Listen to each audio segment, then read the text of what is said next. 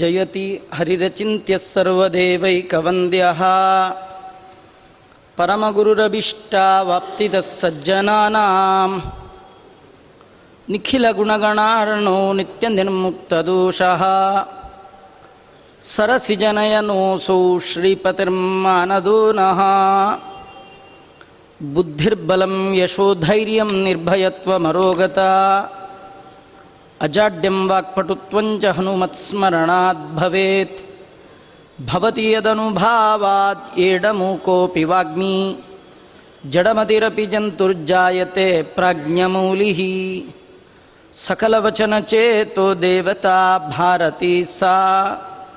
मम वचसि निधत्तां सन्निधिं मानसे च। अर्थिकल्पितकल्पोऽयं प्रत्यर्थिगजकेसरी। व्यासतीर्थगुरुर्भूयात् अस्मदिष्टार्थसिद्धये। तपोविद्याविरक्त्यादि सद्गुणो घाकरानहं वादिराजगुरुन् वन्दे हयग्रीवपदाश्रयान्। मूकोऽपि यत्प्रसादेन मुकुन्दशयनायते राजराजायते रिक्तो राघवेन्द्रं तमाश्रये ಆಪಾದಮೌಲಿಪರ್ಯಂತಂ ಗುರುಣಾಂ ಆಕೃತಿಂ ಸ್ಮರೇತ್. ತೇನ ವಿಘ್ನಾ ಪ್ರಣಶ್ಯಂತಿ ಸಿದ್ಧ್ಯಂತಿ ಚ ಮನೋರಥಾ. ಸ್ವಸ್ತಿಸ್ತು ಸತಾಂ. ಪಂಚಮಾಬ್ದೇ ತಬಾಲಸ್ಯ ಚೌಲೋಪನಯನಾದಿಕಂ ಬ್ರಾಹ್ಮಣೈ ಕಾರಯಾಮಾಸ. ಸಪ್ತಮಾಬ್ದೇ ತತಃ ಸ್ವಯಂ ಬ್ರಹ್ಮಣ್ಯತೀರ್ಥಸ್ಥಂ ಕೃತ್ವಾ ಯತಿಂ मन्त्रमुपादिशत् श्रीव्यासतीर्थनामानं चक्रे शास्त्रस्य विस्तृतः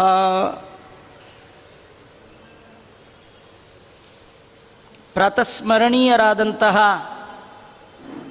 ಶ್ರೀ ವ್ಯಾಸರಾಜ ಗುರು ಸಾರ್ವಭೌಮರ ಅವತಾರ ಪ್ರಸಂಗ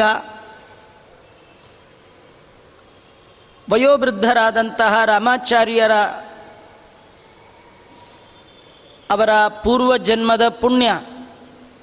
ಅನೇಕ ಜನ್ಮಗಳ ತಪಸ್ಸಿನ ಫಲವಾಗಿ ಸತ್ಯಲೋಕದ ಕರ್ಮಜ ದೇವತೆಯಾದಂತಹ ಶಂಕುಕರ್ಣರು ಅವರ ಹೆಂಡತಿಯ ಗರ್ಭವನ್ನು ಪ್ರವೇಶ ಮಾಡಿದ್ದಾರೆ. ರಾಮಾಚಾರ್ಯರ ಪತ್ನಿಯಾದಂತಹ ಲಕ್ಷ್ಮೀಬಾಯಿಯ ಗರ್ಭವನ್ನು ಪ್ರವೇಶ ಮಾಡಿದ್ದಾರೆ. ವಾಯುದೇವರ ವಿಶಿಷ್ಟವಾದ ಒಂದು ಸನ್ನಿಧಾನ ಆ ಶಿಶುವಿನಲ್ಲಿ ಇರತಕ್ಕಂಥದ್ದು. ವ್ಯಾಸರಾಜರು ಅವತಾರ ಮಾಡುವಾಗ ಭೂಸ್ಪರ್ಶವೇ ಇಲ್ಲ.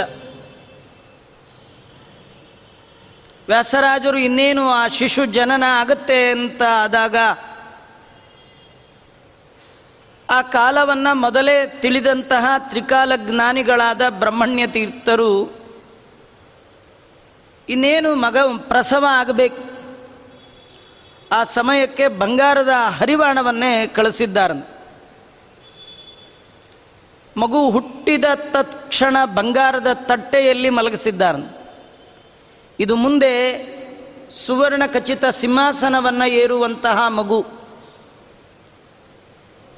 ನಾವೆಲ್ಲ ಸಾಮಾನ್ಯವಾಗಿ ತುಂಬ ಶ್ರೀಮಂತರನ್ನು ಹೇಳುವಾಗ ಹುಟ್ಟುವಾಗಲೇ ಬಂಗಾರದ ಚಮಚ ಇಟ್ಕೊಂಡು ಹುಟ್ಟಿದಾನೆ ಅಂತ ಹೇಳ್ತಾರೆ. ಚಮಚ ಚಮಚ ಇಟ್ಕೊಂಡು ಹುಟ್ಟಿ ಜೀವನದ ಉದ್ದಕ್ಕೂ ಇನ್ನೊಬ್ಬರಿಗೆ ಚಮಚ ಆಗಿ ಬದುಕಿಬಿಡ್ತಾರೆ ಈ ಬಂಗಾರವನ್ನು ತಟ್ಟೆಯಲ್ಲಿ ಹುಟ್ಟಿ ಇವರು ಬಂಗಾರವನ್ನು ಮೆಟ್ಟಿ ನಿಂತರು. ಜೀವನದಲ್ಲಿ ಭಂಗ ಪಡೋದೇ ಬಂಗಾರಕ್ಕಾಗಿ. ಆ ಬಂಗಾರವನ್ನು ಮೆಟ್ಟಿ ನಿಲ್ಲುವುದು ವೈರಾಗ್ಯದ ಸಂಕೇತ. ಸಂಪತ್ತನ್ನು ದೂರೀಕರಿಸಿ ಭಗವಂತನನ್ನು ಬಯಸುವಂತಹ ವೈರಾಗ್ಯದ ಲಕ್ಷಣ ನಾವು ಅಲ್ಲಿ ಕಾಣ್ತೇವೆ. ಅದ್ಭುತವಾದ ಮಗುವಿನ ಅವತಾರ ಆಗಿದೆ. ಆ ಮಗುವನ್ನು ವರ್ಣನೆ ಮಾಡ್ತಾರೆ. ಸ್ವಪಾಣಿ ಕಮಲೇನಾಲಾಲಂ ಬಾಲಂ ಕಣ್ವ ನದೀ ಜಲೈ ಕ್ಷಾಲಯಾಮಾಸ ಯತ್ರಾಸೌ ಖ್ಯಾತ ಶ್ವೇತ ಶಿಲಾಹೃದ. ಬ್ರಹ್ಮಣ್ಯ ತೀರ್ಥರು ಹುಟ್ಟಿದ ನವಜಾತ ಶಿಶುವನ್ನು ತೆಗೆದುಕೊಂಡು ಇವತ್ತೇನು ಅಬ್ಬೂರಲ್ಲಿ ನಾವು ನೋಡ್ತೀವಿ, ಕಣ್ವ ಜಲ, ಕಣ್ವ ನದಿ, ಆ ನದಿ ನೀರಿನಿಂದ ತೊಳೆದಿದ್ದಾರಂತೆ. ಹುಟ್ಟಿದ ತಕ್ಷಣ ಜ್ಞಾನಿಗಳ ಸ್ಪರ್ಶ ಮಗುವಿಗಾಗಿದೆ ಅಂದ್ರೇ ನಾವಲ್ಲಿ ತಿಳ್ಕೊಳ್ಬೇಕು. ಹುಟ್ಟು ಹಬ್ಬದ ದಿನ ಹಿರಿಯರು ಮಗುವಿಗೆ ಆಶೀರ್ವಾದ ಮಾಡಿದ್ರೆ ಸಾಕು ಸಂತೋಷ ಪಡ್ತೀವಿ. ಹುಟ್ಟು ಹಬ್ಬ ಅಲ್ಲ, ಹುಟ್ಟಿದ ದಿನವೇ. ಅದು ಸಣ್ಣ ಪುಟ್ಟ ಜ್ಞಾನಿಗಳಲ್ಲ ಸ್ವಯಂ ಬ್ರಹ್ಮಣ್ಯ ತೀರ್ಥರು ಕರಸ್ಪರ್ಶ ಮಾಡಿದ್ದಾರೆ. ತಾವು ಸ್ವತಃ ಮಗುವನ್ನು ತೊಳೆದಿ, ತೊಳೆದಿದ್ದಾರೆ. ಇವತ್ತು ಅದನ್ನು ಬಿಳೆ ಕಲ್ಮಡು ಅಂತ ಕರೀತಾರೆ. ಶ್ವೇತ ಶಿಲಾಹ್ರದ ಅಂತ. ಇವತ್ತು ನಾವು ನೋಡ್ಬೋದು ಬ್ರಹ್ಮಣ್ಯ ತೀರ್ಥರು ವ್ಯಾಸರಾಜ ಶಿಶುವನ್ನು ತೊಳೆದಂತಹ ಜಾಗ ಅಲ್ಲಿ ಇವತ್ತಿಗೂ ಆ ಬಂಡೆ ಮೇಲೆ ಒಂದು ಕಡೆ ತೋರಿಸ್ತಾರೆ. ಆ ಶಿಶು ಇದು ಒಂದು ದೊಡ್ಡ ಮಹಿಮೆ, ಆದರೆ ಮತ್ತೊಂದು ದೊಡ್ಡ ಮಹಿಮೆ. ಆ ಮಗು ತಾಯಿಯ ಹಾಲನ್ನು ಕುಡ್ದಿಲ್ಲಂತೆ. ತಾಯಿಯ ಹಾಲನ್ನು ಕುಡಿತು ಅಂತಾದರೆ ತಾಯಿಯಲ್ಲಿರುವಂಥ ಗುಣ ದೋಷಗಳು ಮಗುವಿಗೆ ಬರುವ ಸಾಧ್ಯತೆ ಇರುತ್ತೆ. ಆದರೆ ಈ ಮಗು ಕುಡ್ದದ್ದು ತಾಯಿ ಹಾಲಲ್ಲಂತೆ. ಬ್ರಹ್ಮಣ್ಯ ತೀರ್ಥರ ಕೈಯಿಂದ ಬರುವ ಹಾಲು. ಆ ಬ್ರಹ್ಮಣ್ಯ ತೀರ್ಥರ ಕೈಯಿಂದ ಎಲ್ಲಿಂದ ಬಂತ ಹಾಲು ಅಂದರೆ ನಿತ್ಯದಲ್ಲಿ ಮಧ್ವಾಚಾರ್ಯರು ಎರಕ ಹುಯ್ದು ಪೂಜೆ ಮಾಡಿದ ಪ್ರತಿಮೆ. ಆರೂಢಂ ಜಗದಂಬಯ ಅಂತ ಏನು ದ್ವಾದಶ ಸ್ತೋತ್ರದಲ್ಲಿ ಕೇಳ್ತೇವೆ. ಸ್ವಯಂ ರಾಮ ಪಟ್ಟಾಭಿರಾಮನಾಗಿ ತನ್ನ ತೊಡೆಯಲ್ಲಿ ಸೀತಾಲಕ್ಷ್ಮಿಯನ್ನು ಕೂಡಿಸಿಕೊಂಡಂತಹ ಪಟ್ಟಾಭಿರಾಮ ದೇವರು. ಅದು ಸ್ವತಃ ಆಚಾರ್ಯರು ಎರಕ ಹುಯ್ದು ಮಾಡಿದ ಪ್ರತಿಮಾ ಮತ್ತು ಆಚಾರ್ಯರು ಪೂಜೆ ಮಾಡಿದ್ದು. ಅಂತಹ ಪಟ್ಟಾಭಿರಾಮ ದೇವರಿಗೆ, ವಿಠ್ಠಲ ದೇವರಿಗೆ ನಿತ್ಯದಲ್ಲಿ ಅಭಿಷೇಕ ಮಾಡಿದಂತಹ ಹಾಲನ್ನು ಆ ಮಗುವಿಗೆ ಕೊಟ್ಟಿದ್ದಾರೆ ಎಷ್ಟು ಪುಣ್ಯಾತ್ಮರಿದ್ದರೆ ಮಾತ್ರ, ಪುಣ್ಯ ಜೀವ ಇದ್ದರೆ ಮಾತ್ರ ಇಂತಹ ಸಾತ್ವಿಕವಾದ ಆಹಾರ ನಮಗೆ ಸಿಗುತ್ತೆ. ನೋಡಿ, ಈ ಹಾಲು ಕುಡ್ದಿದ್ದರ ಪ್ರಭಾವ, ನಾವು ಎಂಥ ಪದಾರ್ಥವನ್ನು ತಗೊಳ್ತೇವೆ ಅಂಥದ್ದೇ ನಮ್ಮ ಬಾಯಿಂದ ಹೊರ ಬರುತ್ತೆ. ವದನದಿ ನಾಮ ಬರಬೇಕಾದರೆ ಉದರದಿ ನೈವೇದ್ಯ ಇರಬೇಕು. ಯಾರ ಉದರದಲ್ಲಿ ಹರಿಗೆ ಅರ್ಪಿತವಾದ ನೈವೇದ್ಯ ಇಲ್ಲ, ಅವರ ವದನದಲ್ಲಿ ದೇವರ ನಾಮ ಬರೋಲ್ಲ. ಬಂದರೂ ಅಲ್ಲಿ ಭಕ್ತಿ ಇರೋಲ್ಲ. ಭಕ್ತಿಯಿಂದ ಭಗವಂತನ ನಾಮ ಬಾಯಲ್ಲಿ ಬರಬೇಕಾದರೆ ಆ ಬಾಯಲ್ಲಿ ಭಗವಂತನಿಗೆ ಅರ್ಪಿತವಾದ ಪದಾರ್ಥ ಹೋಗಿರಬೇಕು. ಅದು ಉದರದಲ್ಲಿ ಕೂತಿರಬೇಕು. ಅದು ಸೌಂಡಾಗಿ ಹೊರಬರಬೇಕು. ಅದು ಭಗವಂತನಲ್ಲಿ ಭಕ್ತಿಯಿಂದ ಯುಕ್ತವಾದ ಭಗವಂತನ ನಾಮವಾಗಿ ಬರುತ್ತೆ. ಇದರ ದಾಸರು ಹೇಳ್ತಾರೆ, ಉದರದಿ ನೈವೇದ್ಯವು, ವದನದಿ ನಾಮವು. ನಾವು ಯೋಚನೆ ಮಾಡಬೇಕು. ಬ್ರಹ್ಮಣ್ಯ ತೀರ್ಥರು ಪಟ್ಟಾಭಿರಾಮ ದೇವರಿಗೆ ಅಭಿಷೇಕ ಮಾಡಿದ ಹಾಲನ್ನು ಕೈಯಾರ ವ್ಯಾಸರಾಜರಿಗೆ ಕುಡಿಸಿದ್ದರ ಫಲವಾಗಿ ಆ ಹಾಲು, ಆ ಅಮೃತ ಸಜ್ಜನರಿಗೆ ನ್ಯಾಯವಾಗಿ ದೊರಕ್ತು ವಾಪಸ್ ನಾವು ದೊಡ್ಡವರಿಗೆ ಏನು ಕೊಡ್ತೀವಿ, ಅದು ಅವರು ಪರ್ಸ್ನಲ್ ಇಟ್ಕೊಳ್ಳಲ್ಲ. ಎಲ್ಲಿಂದ ಬಂತೋ ಮತ್ತು ಅಲ್ಲಿಗೆ ಕಳಿಸ್ತಾರೆ. ಕೆರೆಯ ನೀರನ್ನು ಕೆರೆಗೆ ಚೆಲ್ಲಿ, ಆ ಬ್ರಹ್ಮಣ್ಯ ತೀರ್ಥರು ಕೊಟ್ಟ ಅಮೃತ ಇಡೀ ಸಜ್ಜನ ಸಮುದಾಯಕ್ಕೆ ವ್ಯಾಸತೀರ್ಥರ ಮುಖದಿಂದ ನ್ಯಾಯಾಮೃತವಾಗಿ ಹೊರಗೆ ಬಂತಂತೆ. ಕುಡ್ದದ್ದು ಹಾಲು, ಕೊಟ್ಟದ್ದು ಅಮೃತ. ಸಾಮಾನ್ಯವಾಗಿ ಗೋವುಗಳು ತಿನ್ನೋದು ಹುಲ್ಲು, ಕೊಡೋದು ಹಾಲು. ಅಂತಹ ಗೋಬ್ರಾಹ್ಮಣರಂತೆ ವಿಶಿಷ್ಟವಾದ ಒಂದು ಜೀವವಾದಂತಹ ವ್ಯಾಸರಾಜರು ತೆಗೆದುಕೊಂಡದ್ದು ಸಾಮಾನ್ಯ ಹಾಲು. ಆದರೆ ಸಾಮಾನ್ಯವಾದರೂ ತೆಗೆದುಕೊಂಡದ್ದು, ಕೊಟ್ಟದ್ದು ಯಾರು? ವ್ಯಾಸರಾಜರು. ಬ್ರಹ್ಮಣ್ಯ ತೀರ್ಥರು. ಅದು ಎಂಥದ್ದು ಅಂದರೆ ಭಟ್ಟಾಭಿರೇಮ ರಾಮದೇವರಿಗೆ ಅಭಿಷೇಕ ಆಗಿರ್ತಕ್ಕಂಥದ್ದು. ಎಲ್ಲದರ ಒಂದು ಮಹಾತ್ಮೆಯಿಂದ ಅವರ ಬಾಯಲ್ಲಿ ಮುಂದೆ ನ್ಯಾಯಾಮೃತವಾಗಿ ಅದು ಹರಿಯಬೇಕಾದರೆ ಈ ಹಾಲು ಕಾರಣ ಅಂತ. ನಾವು ಕಥೆಗಳಲ್ಲಿ ಕೇಳ್ತೇವೆ.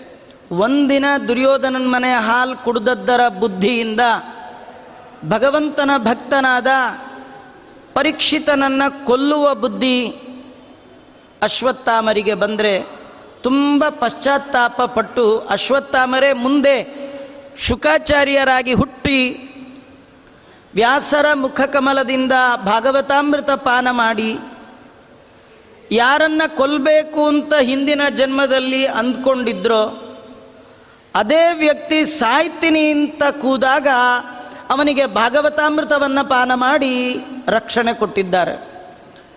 ಅವನ ಸಾವು ಕಳೀಲಿಲ್ಲ. ಅಲ್ಲ, ಪುರಾಣ ಕೇಳಿದ ಮಾತ್ರಕ್ಕೆ ಅವನು ಸಾಯೋ ತಪ್ತ ಆಚಾರ್ಯ, ಸತ್ತೇ ಸತ್ನಪ್ಪ. ಅವರು ಸಾವು ಕಳೀಲಿಲ್ಲ. ಅವರು ಕಳೆದದ್ದೇನೆಂದರೆ ಹುಟ್ಟನ್ನು ಕಳೆದರು. ಮತ್ತೆ ಹುಟ್ಟದ ಹಾಗೆ ಅವನಿಗೆ ಅನುಗ್ರಹ ಮಾಡಿದ್ರು.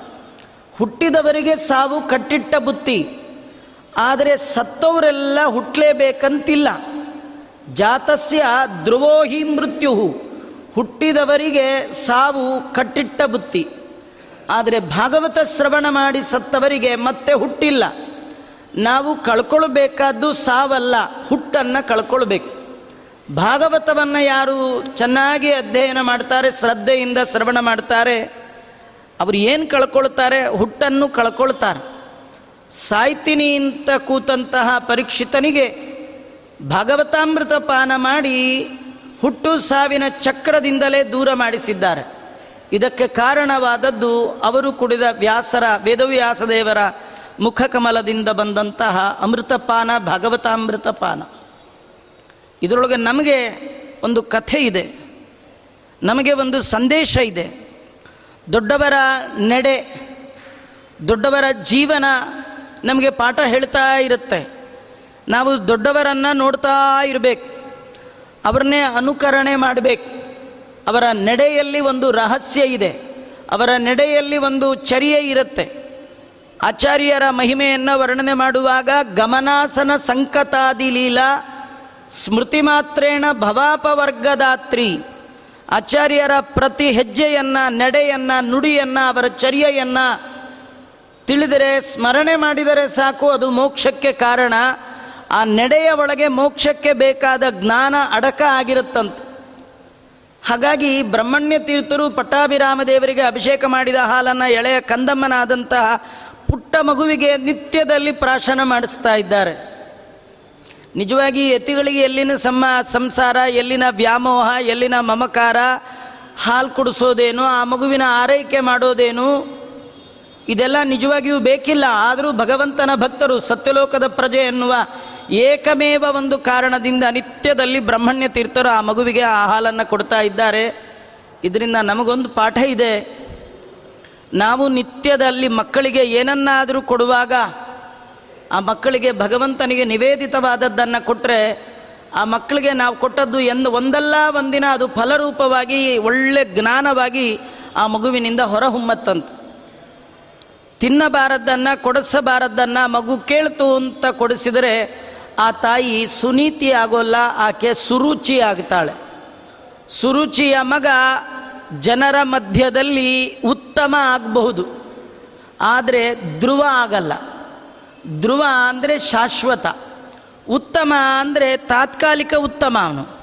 ಈಗ ಮಾತ್ರ ಉತ್ತಮ. ಅವನು ಯಾವಾಗ ಕೆಳಗೆ ಬೀಳ್ತಾನೋ, ಏನಾಗ್ತಾನೋ ಗೊತ್ತಿಲ್ಲ. ಆದರೆ ಧ್ರುವ ಆಗಬೇಕಂತಾದರೆ ಸುನೀತಿ ಮುಖ್ಯ. ಹೀಗಾಗಿ ಆ ಮಗುವಿಗೆ ನಿತ್ಯದಲ್ಲಿ ಬ್ರಹ್ಮಣ್ಯ ತೀರ್ಥರು ತಾವು ಪೋಷಣೆ ಮಾಡ್ತಾ ಇದ್ದಾರೆ. ಯತಿಗಳಿಂದ ಪೋಷಿತವಾದ ಶಿಶು ವ್ಯಾಸರಾಜರು, ಇದು ಐತಿಹಾಸಿಕವಾದಂಥ ಒಂದು ಅಪೂರ್ವವಾದ ದಾಖಲೆ. ಯಾವ ಸನ್ಯಾಸಿಗಳು ಇಷ್ಟು ಮಮಕಾರದಿಂದ ಒಂದು ಮಗುವನ್ನು ಸಾಕಿ ರಕ್ಷಣೆ ಮಾಡಿ ನೋಡಿಕೊಂಡದ್ದು ಮತ್ತೊಂದಿಲ್ಲ.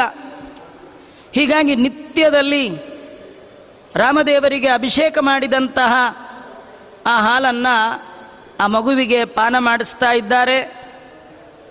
ಶಾಸ್ತ್ರದಲ್ಲಿ ಹೇಳಿದಂತೆ ಆ ಮಗುವಿನ ಲಾಲನೆ, ಪಾಲನೆ ಇದೆಲ್ಲ ಮಾಡಿದರೆ ಮಗುವಿನ ದೇಹದಲ್ಲಿ ಮಗುವಿನ ಮನಸ್ಸಿನಲ್ಲಿ ಒಳ್ಳೆ ಸಂಸ್ಕಾರ ಬರುತ್ತಂತ. ನಾವು ಪುಟ್ಟ ಮಕ್ಕಳಿರುವಾಗಲೇ ಅವಕ್ಕೆ ನಾಮಕರಣ ಆಯಿತು. ಹನ್ನೊಂದನೇ ದಿನ ಅಂದರೆ ಅದಕ್ಕೆ ಮುದ್ರೆ ಗೊಪ್ಚನ ಹಚ್ಚಿ, ಮುದ್ರೆ ಹಚ್ಚಿ, ಅಂಗಾರಕ್ಷತೆ ಹಚ್ಚಿಬಿಟ್ರೆ ಎರಡು ಕೈ ಮುಗಿಬೇಕು. ಅಷ್ಟು ಚೆನ್ನಾಗಿರ್ತಾ ಮಗುವಿನಲ್ಲಿ. ಯಾಕಂದರೆ ಮಗುವಿನ ಮನದ ಒಳಗೆ ಕಶ್ಮಲ ಇರಲ್ಲ ಆದ ಕಾರಣ ಒಳ್ಳೆ ಅತ್ಯದ್ಭುತವಾದ ರೂಪ ಅದು.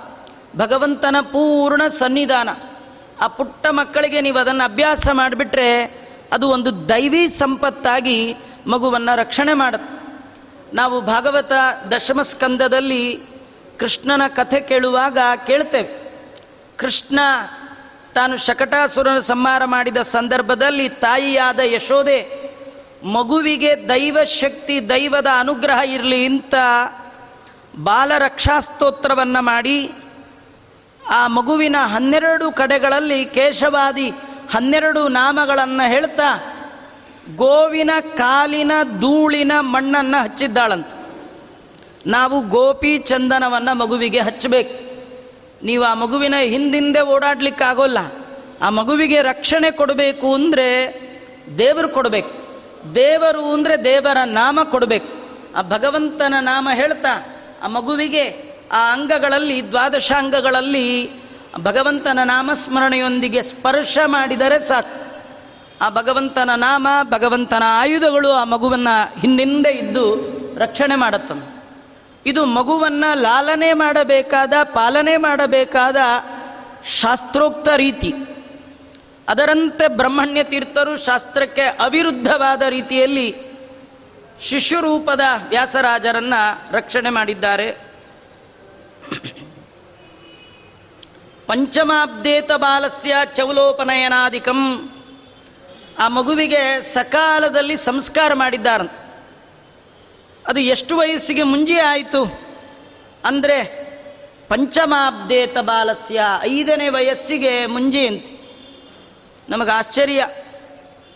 ಐದು ಇಂಟು ಐದಾದರೂ ಗುರುಬಲಕ್ಕಾಗಿ ಜಾತಕ ಹಿಡ್ಕೊಂಡು ಓಡಾಡೋರನ್ನ ನೋಡ್ತಿರ್ತೀವಿ. ಐದು ಇಂಟು ಐದು ಅಂದರೆ ಇಪ್ಪತ್ತೈದು ವಯಸ್ಸಾಗಿರುತ್ತೆ. ಆಚಾರ್ಯ, ಗುರುಬಲ ಇದೆಯಾ ಗುರುಬಲ ಇದೆಯಾ ಅಂತ. ಕೆಲವರು, ಅಪ್ಪ, ಮಗ ಇಬ್ಬರಿಗೂ ಇರಬೇಕು ಅಂತ. ಒಬ್ರಿಗೆ ಬಂದರೆ ಒಬ್ರಿಗೆ ಬರಲಿಲ್ಲ ಅಂತ ಅದನ್ನು ಪೋಸ್ಟ್ಪೋನ್ ಮಾಡಿ ಮಾಡಿ ಮಾಡಿ ಮಾಡ್ತಾ ಇರ್ತಾರೆ. ಕಡೆಗೆ ಕನ್ಯಾ ಫಿಕ್ಸ್ ಆಗಿಬಿಟ್ಟಿರುತ್ತೆ, ಲಗ್ನ ಪತ್ರಿಕೆನೂ ಆಗೋಗ್ಬಿಟ್ಟಿರುತ್ತೆ ಮುಂಜಿ ಒಂದಾಗಿಲ್ಲ ಆಚಾರ್ಯ ಅಂತ. ಆದರೆ ಶಾಸ್ತ್ರ ಹೇಳುತ್ತೆ, ವಿದ್ಯಾಕಾಮಸ್ತು ಪಂಚಮ. ಒಳ್ಳೆ ಆಧ್ಯಾತ್ಮಿಕ ಬ್ರಹ್ಮವಿದ್ಯೆ ನಿಮ್ಮ ತಲೆಗೆ ಹೋಗಬೇಕಾದ್ರೆ ಅದು ನೀವು ಹದಿನೈದು, ಹದಿನಾಲ್ಕು ಈ ಏಜಿನಲ್ಲಿ ಮುಂಜಿ ಮಾಡಿಕೊಂಡು ಬ್ರಹ್ಮವಿದ್ಯೆ ಅಂತ ಹೋದರೆ ಬರೋಲ್ಲ ರೀ. ಅದಕ್ಕೆ ಐದನೇ ವಯಸ್ಸಿಂದಲೇ ಸಿದ್ಧತೆ ಬೇಕು. ಒಬ್ಬ ರಾಜ ತನ್ನ ಮಗನಿಗೆ ಪಟ್ಟಾಭಿಷೇಕ ಮಾಡಿ ಕೈಯಲ್ಲಿ ಕತ್ತಿ ಕೊಡಬೇಕಾದ್ರೆ ಒಂದಿನವೂ ಪಾಠ ಹೇಳ್ಕೊಡದೆ ಅವನು ಎಂಗೇಜಿಗೆ ಬಂದಾಗ ಅವನ ಕೈಲಿ ಕತ್ತಿ ಕೊಟ್ಟರೆ ಬೇಗ ಸತ್ತೋಗ್ತಾನೆ ಸಣ್ಣ ವಯಸ್ಸಿನಿಂದಲೇ ರಾಜಕುಮಾರನಿಗೆ ಕತ್ತಿ ವರಸೆ ಇತ್ಯಾದಿಗಳನ್ನು ಕಲಿಸಿ ಅವನಿಗೆ ಪರಿಪಕ್ವತ ಬಂದಾಗ ಕೂಡಿಸುವಂತೆ ಬ್ರಹ್ಮವಿದ್ಯೆಯನ್ನು ಕೂಡ ಐದನೇ ವಯಸ್ಸಿಗೆ ಆರಂಭ ಉಪದೇಶಕ್ಕೆ. ವಿದ್ಯಾಕಾಮಸ್ತು ಪಂಚಮ. ಯಾರಿಗೆ ಬ್ರಹ್ಮವಿದ್ಯೆಯ ಬಯಕೆ ಇದೆ ಐದು ವಯಸ್ಸಿಗೆ ಮುಂಜಿ ಮಾಡಬೇಕಂತ. ಆಗ ಮಾತ್ರ ಮನಸ್ಸಿನಲ್ಲಿ ಕೊಳಕಿಲ್ಲದೆ ಅಷ್ಟಾಕ್ಷರವನ್ನು, ಗಾಯತ್ರಿ ಮಂತ್ರವನ್ನು ಶುದ್ಧ ಅಂತಃಕರಣದಿಂದ ಜಪ ಮಾಡಲಿಕ್ಕೆ ಸಾಧ್ಯ. ಶುದ್ಧ ಮನಸ್ಸಿನಿಂದ ಮಂತ್ರವನ್ನು ಪಠಣ ಮಾಡಿದಾಗ ಮಾತ್ರ ಆ ಮಂತ್ರ ಸಿದ್ಧಿ ಆಗತ್ತೆ. ಸಿದ್ಧಿ ಆಗದ ಮಂತ್ರ ಎಷ್ಟು ಪಠನೆ ಮಾಡಿದರೂ ಪ್ರಯೋಜನ ಇಲ್ಲ. ಸಿದ್ಧಿ ಆಗಬೇಕಾದರೆ ಆ ಮಂತ್ರವನ್ನು ಹೇಳುವವನ ಮನಸ್ಸು ಶುದ್ಧ ಇರಬೇಕು. ಹದಿನಾರು, ಹದಿನೇಳು ಆಯಿತು ಅಂದರೆ ನಮ್ಮ ಮನಸ್ಸು ಗ್ರ್ಯಾಜುಯಲ್ ಆಗಿ ಹಾಳಾಗ್ತಾ ಹೋಗುತ್ತೆ. ಟಿ ವಿಗಳು ವಾಲ್ ಪೋಸ್ಟ್ಗಳು, ಅದು ಇದು ನೋಡಿ ನೋಡಿ ನೋಡಿ ಮನಸ್ಸು ತಂತಾನೇ ಹಾಳಾಗ ಮನಸ್ಸನ್ನು ಯಾರೂ ಹಾಳು ಮಾಡಬೇಕಾದ್ದಿಲ್ಲ ಅದಾಗದೇ ಹಾಳಾಗುತ್ತೆ. ಒಳ್ಳೆಯದರ ಕಡೆ ಮನಸ್ಸು ಆಕರ್ಷಿತವಾಗುವುದಕ್ಕಿಂತಲೂ ಕೆಟ್ಟದ್ದರ ಕಡೆಗೆ ಬೇಗ ಆಕರ್ಷಿತ ಆಗುತ್ತೆ. ಆದರೆ ಕೆಟ್ಟದ್ದಕ್ಕೆ ಎಂದೆಂದೂ ಈ ಮನಸ್ಸು ಆಕರ್ಷಿತ ಆಗಬಾರ್ದು ಅಂತಾದರೆ ಒಳ್ಳೆಯದ ಕಡೆ ಮನಸ್ಸು ಆಕರ್ಷಿತ ಆಗಲಿಕ್ಕೆ ಏನು ಬೇಕೋ ಆ ವ್ಯವಸ್ಥೆ ಮಾಡಬೇಕು. ಅದಕ್ಕೆ ತಂದೆಯಾದವ ಪರಂಪರೆಯಿಂದ ಬಂದಂತಹ ದೊಡ್ಡ ಆಸ್ತಿ ತತ್ವಜ್ಞಾನ. ಆ ಆಸ್ತಿಗೆ ಮೂಲವಾದದ್ದು ವೇದ. ವೇದೋ ಅಖಿಲ ಧರ್ಮ ಮೂಲಂ. ವೇದ ವಿದ್ಯಾ ವಿಹೀನಸ್ಯ ವಿದ್ಯಾ ಜಾಲಂ ನಿರರ್ಥಕಂ ಅಂತ. ಎಲ್ಲ ವಿದ್ಯೆಗಳಿಗೆ ಮೂಲ ವೇದ. ಆ ವೇದಕ್ಕೆ ಮೂಲ ವೇದ ಮಾತಾತು ಗಾಯತ್ರಿ. ಆ ಗಾಯತ್ರಿಯನ್ನೇ ಬ್ರಹ್ಮ ಅಂತ ಕರಿತಾ ಇದ್ದಾರೆ. ತತ್ ಅಸಾವಾದಿತ್ಯೌ ಬ್ರಹ್ಮ. ತತ್ ತತ್ ಶಬ್ದ ಪ್ರತಿಪಾದ್ಯನಾದವನೇ ಬ್ರಹ್ಮ. ಅದು ಗಾಯತ್ರಿ ಮಂತ್ರ. ತತ್ ಅನ್ನುವ ಶಬ್ದವೇ ಗಾಯತ್ರಿ ಮಂತ್ರದ ಶಾರ್ಟ್ ಫಾರ್ಮ್. ಯಾಕಂದರೆ ಗಾಯತ್ರಿ ಮಂತ್ರದ ಮೊದಲ ಅಕ್ಷರ ತ. ಕಡೆ ಅಕ್ಷರ ತ್ ತತ್ ಅಂದರೆ ಗಾಯತ್ರಿ ಅಂತ. ತದ್ ಬ್ರಹ್ಮ ಅಂತ ಹೇಳ್ತಾ. ಅದರ ಉಪದೇಶ ಐದನೇ ವಯಸ್ಸಿನಲ್ಲಿ ಮಾಡ್ತು ಅಂತಾದರೆ, ಅಲ್ಲಿಂದ ಅವನು ಅದನ್ನು ಚೆನ್ನಾಗಿ ಜಪ ಮಾಡಿದ ಅಂತಾದರೆ, ಉಳಿದ ಎಲ್ಲವೂ ಕೂಡ ಕರಗತ ಆಗಿಬಿಡುತ್ತೆ. ಆ ನಾಲಿಗೆಯಲ್ಲಿ ಆ ನಾಲಿಗೆಯಲ್ಲಿ ವರ್ಣಾಭಿಮಾನಿ ದೇವತೆಗಳು ಬರಬೇಕಾದ್ರೆ, ಸಕಾಲದಲ್ಲಿ ಕರಿಬೇಕು. ಸಕಾಲದಲ್ಲಿ ಪ್ರೀತಿಯಿಂದ ಕರೆದರೆ ಒಮ್ಮೆ ವರ್ಣಾಭಿಮಾನಿ ದೇವತೆಗಳು ಶ್ರದ್ಧಾ ಭಕ್ತಿಯಿಂದ ಕರೆದವನ ನಾಲಿಗೆಯಲ್ಲಿ ಕೂತ್ರೆ ಅವರು ಹೋಗೋದೇ ಇಲ್ಲ ಮಧ್ವಾಚಾರ್ಯರು, ಜಗದ್ಗುರು ಮಧ್ವಾಚಾರ್ಯರಿಗೆ ಉಪನಯನ ಮಾಡುವಾಗ ಎಲ್ಲ ವರ್ಣಾಭಿಮಾನಿ ದೇವತೆಗಳು ಕಾಯ್ತಾ ಇದ್ರಂತೆ ಯಾವಾಗ ಇವರಿಗೆ ಉಪನಯನ ಮಾಡ್ತಾರೆ? ವಿವಿಧ ವೇದತಯಾ ವಿಜಿಹೀರ್ಷವೋ ವದನರಂಗ ಪದೇಸ್ಯ ಚಿರಾಯ ವರ್ಣಾಭಿಮಾನಿ ದೇವತೆಗಳು ದೊಡ್ಡವರಿಗೆ ಉಪನಯನ ಮಾಡೋದನ್ನೇ ಕಾಯ್ತಾ ಇರ್ತಾರಂತೆ. ನಮ್ಮ ಮಂತ್ರಾಲಯ ಪ್ರಭುಗಳಿಗೆ ಉಪನಯನ ಉಪನಯನ ಮಾಡ್ತಾರೆ ಅಂದ್ರೆ ಸಾಕು. ವರ್ಣಾಭಿಮಾನಿದ ಕುಣಿದಿಟ್ಟು ಬಿಟ್ರಂತೆ. ಸದ್ಯ ಮಾಡಿದ್ರೆ ಸಾಕಪ್ಪ, ಅವ್ರ ನಾಲ್ಗೆ ಸೈಟ್ ತಗೊಂಡ್ಬಿಡೋಣ ಅಂತ. ಇವ್ರದ್ದೇ ಹೀಗಾಗೋದಾದರೆ ಮಧ್ವಾಚಾರ್ಯರಿಗೆ ಉಪನಯನ ಮಾಡಬೇಕಾದ್ರೆ ಭಾವಿ ಸರಸ್ವತಿ ಪತಿಗಳು, ಅವರಿಗೆ ಉಪನಯನ. ಎಲ್ಲ ವರ್ಣಾಭಿಮಾನಿ ದೇವತೆಗಳು ಕುಣಿದಿಟ್ರಂತೆ. ನ್ಯಾಯಾಮೃತ, ತರ್ಕತಾಂಡವ, ಚಂದ್ರಿಕಾದಿ ಗ್ರಂಥಗಳನ್ನು ರಚನೆ ಮಾಡುವಂತಹ ಮಹಾಪ್ರಭುಗಳು ವ್ಯಾಸರಾಜ ಗುರು ಸಾರ್ವಭೌಮರು. ಅವ್ರಿಗೆ ಉಪನಯನ ಮಾಡುವಾಗ ವರ್ಣಾಭಿಮಾನಿ ದೇವತೆಗಳು ಬಹಳ ಆನಂದೋದ್ರೇಕದಿಂದ ನರ್ತನ ಮಾಡ್ತಾರೆ. ಹಾಗಾಗಿ ಆ ತಂದೆ ತಾಯಿಗಳು ಅವರನ್ನು ಕರೆಸಿ ಬ್ರಹ್ಮಣ್ಯ ತೀರ್ಥರು ಅವರ ನೇತೃತ್ವದಲ್ಲಿ ಅವರಿಗೆ ಉಪನಯನವನ್ನು ಮಾಡಿಸ್ತಾ ಇದ್ದಾರೆ. ಪಂಚಮಾಬ್ದೇತ ಬಾಲಸ್ಯ ಚೌಲೋಪನಯನಾಧಿಕಂ ಬ್ರಾಹ್ಮಣೈ ಕಾರಯಾಮಾಸ. ಇದು ವ್ಯಾಸರಾಜರ ನಂತರ ಪೀಠದಲ್ಲಿ ಬಂದಂತಹ ಶ್ರೀನಿವಾಸ ತೀರ್ಥರು ಅನ್ನುವವರು ವ್ಯಾಸ ವಿಜಯ ಅಂತ ಮಾಡಿದ್ದಾರೆ. ಆ ವ್ಯಾಸ ವಿಜಯದಲ್ಲಿ ಈ ಚರಿತ್ರೆಯನ್ನೆಲ್ಲ ಹೇಳ್ತಾ, ಆ ಸಪ್ತಮಾಬ್ದೇತು ತತ ಸ್ವಯಂ ಬ್ರಹ್ಮಣ್ಯ ತೀರ್ಥ ತಂಕೃತ್ವ ಯತಿಂ ಮಂತ್ರಮುಪಾದಿಶತ್. ಏಳು ವಯಸ್ಸು ಬಂದ ತಕ್ಷಣ ಬ್ರಹ್ಮಣ್ಯ ತೀರ್ಥರು ಸ್ವತಃ ಆ ವಟುವಿಗೆ ಸನ್ಯಾಸಾಶ್ರಮವನ್ನು ಕೊಡಿಸಿ, ಪ್ರಣವ ಮಂತ್ರವನ್ನು ಉಪದೇಶ ಮಾಡಿ ವ್ಯಾಸತೀರ್ಥ ಅಂತ ಅಭಿಧಾನವನ್ನು ಮಾಡಿಬಿಟ್ಟಿದ್ದಾರೆ.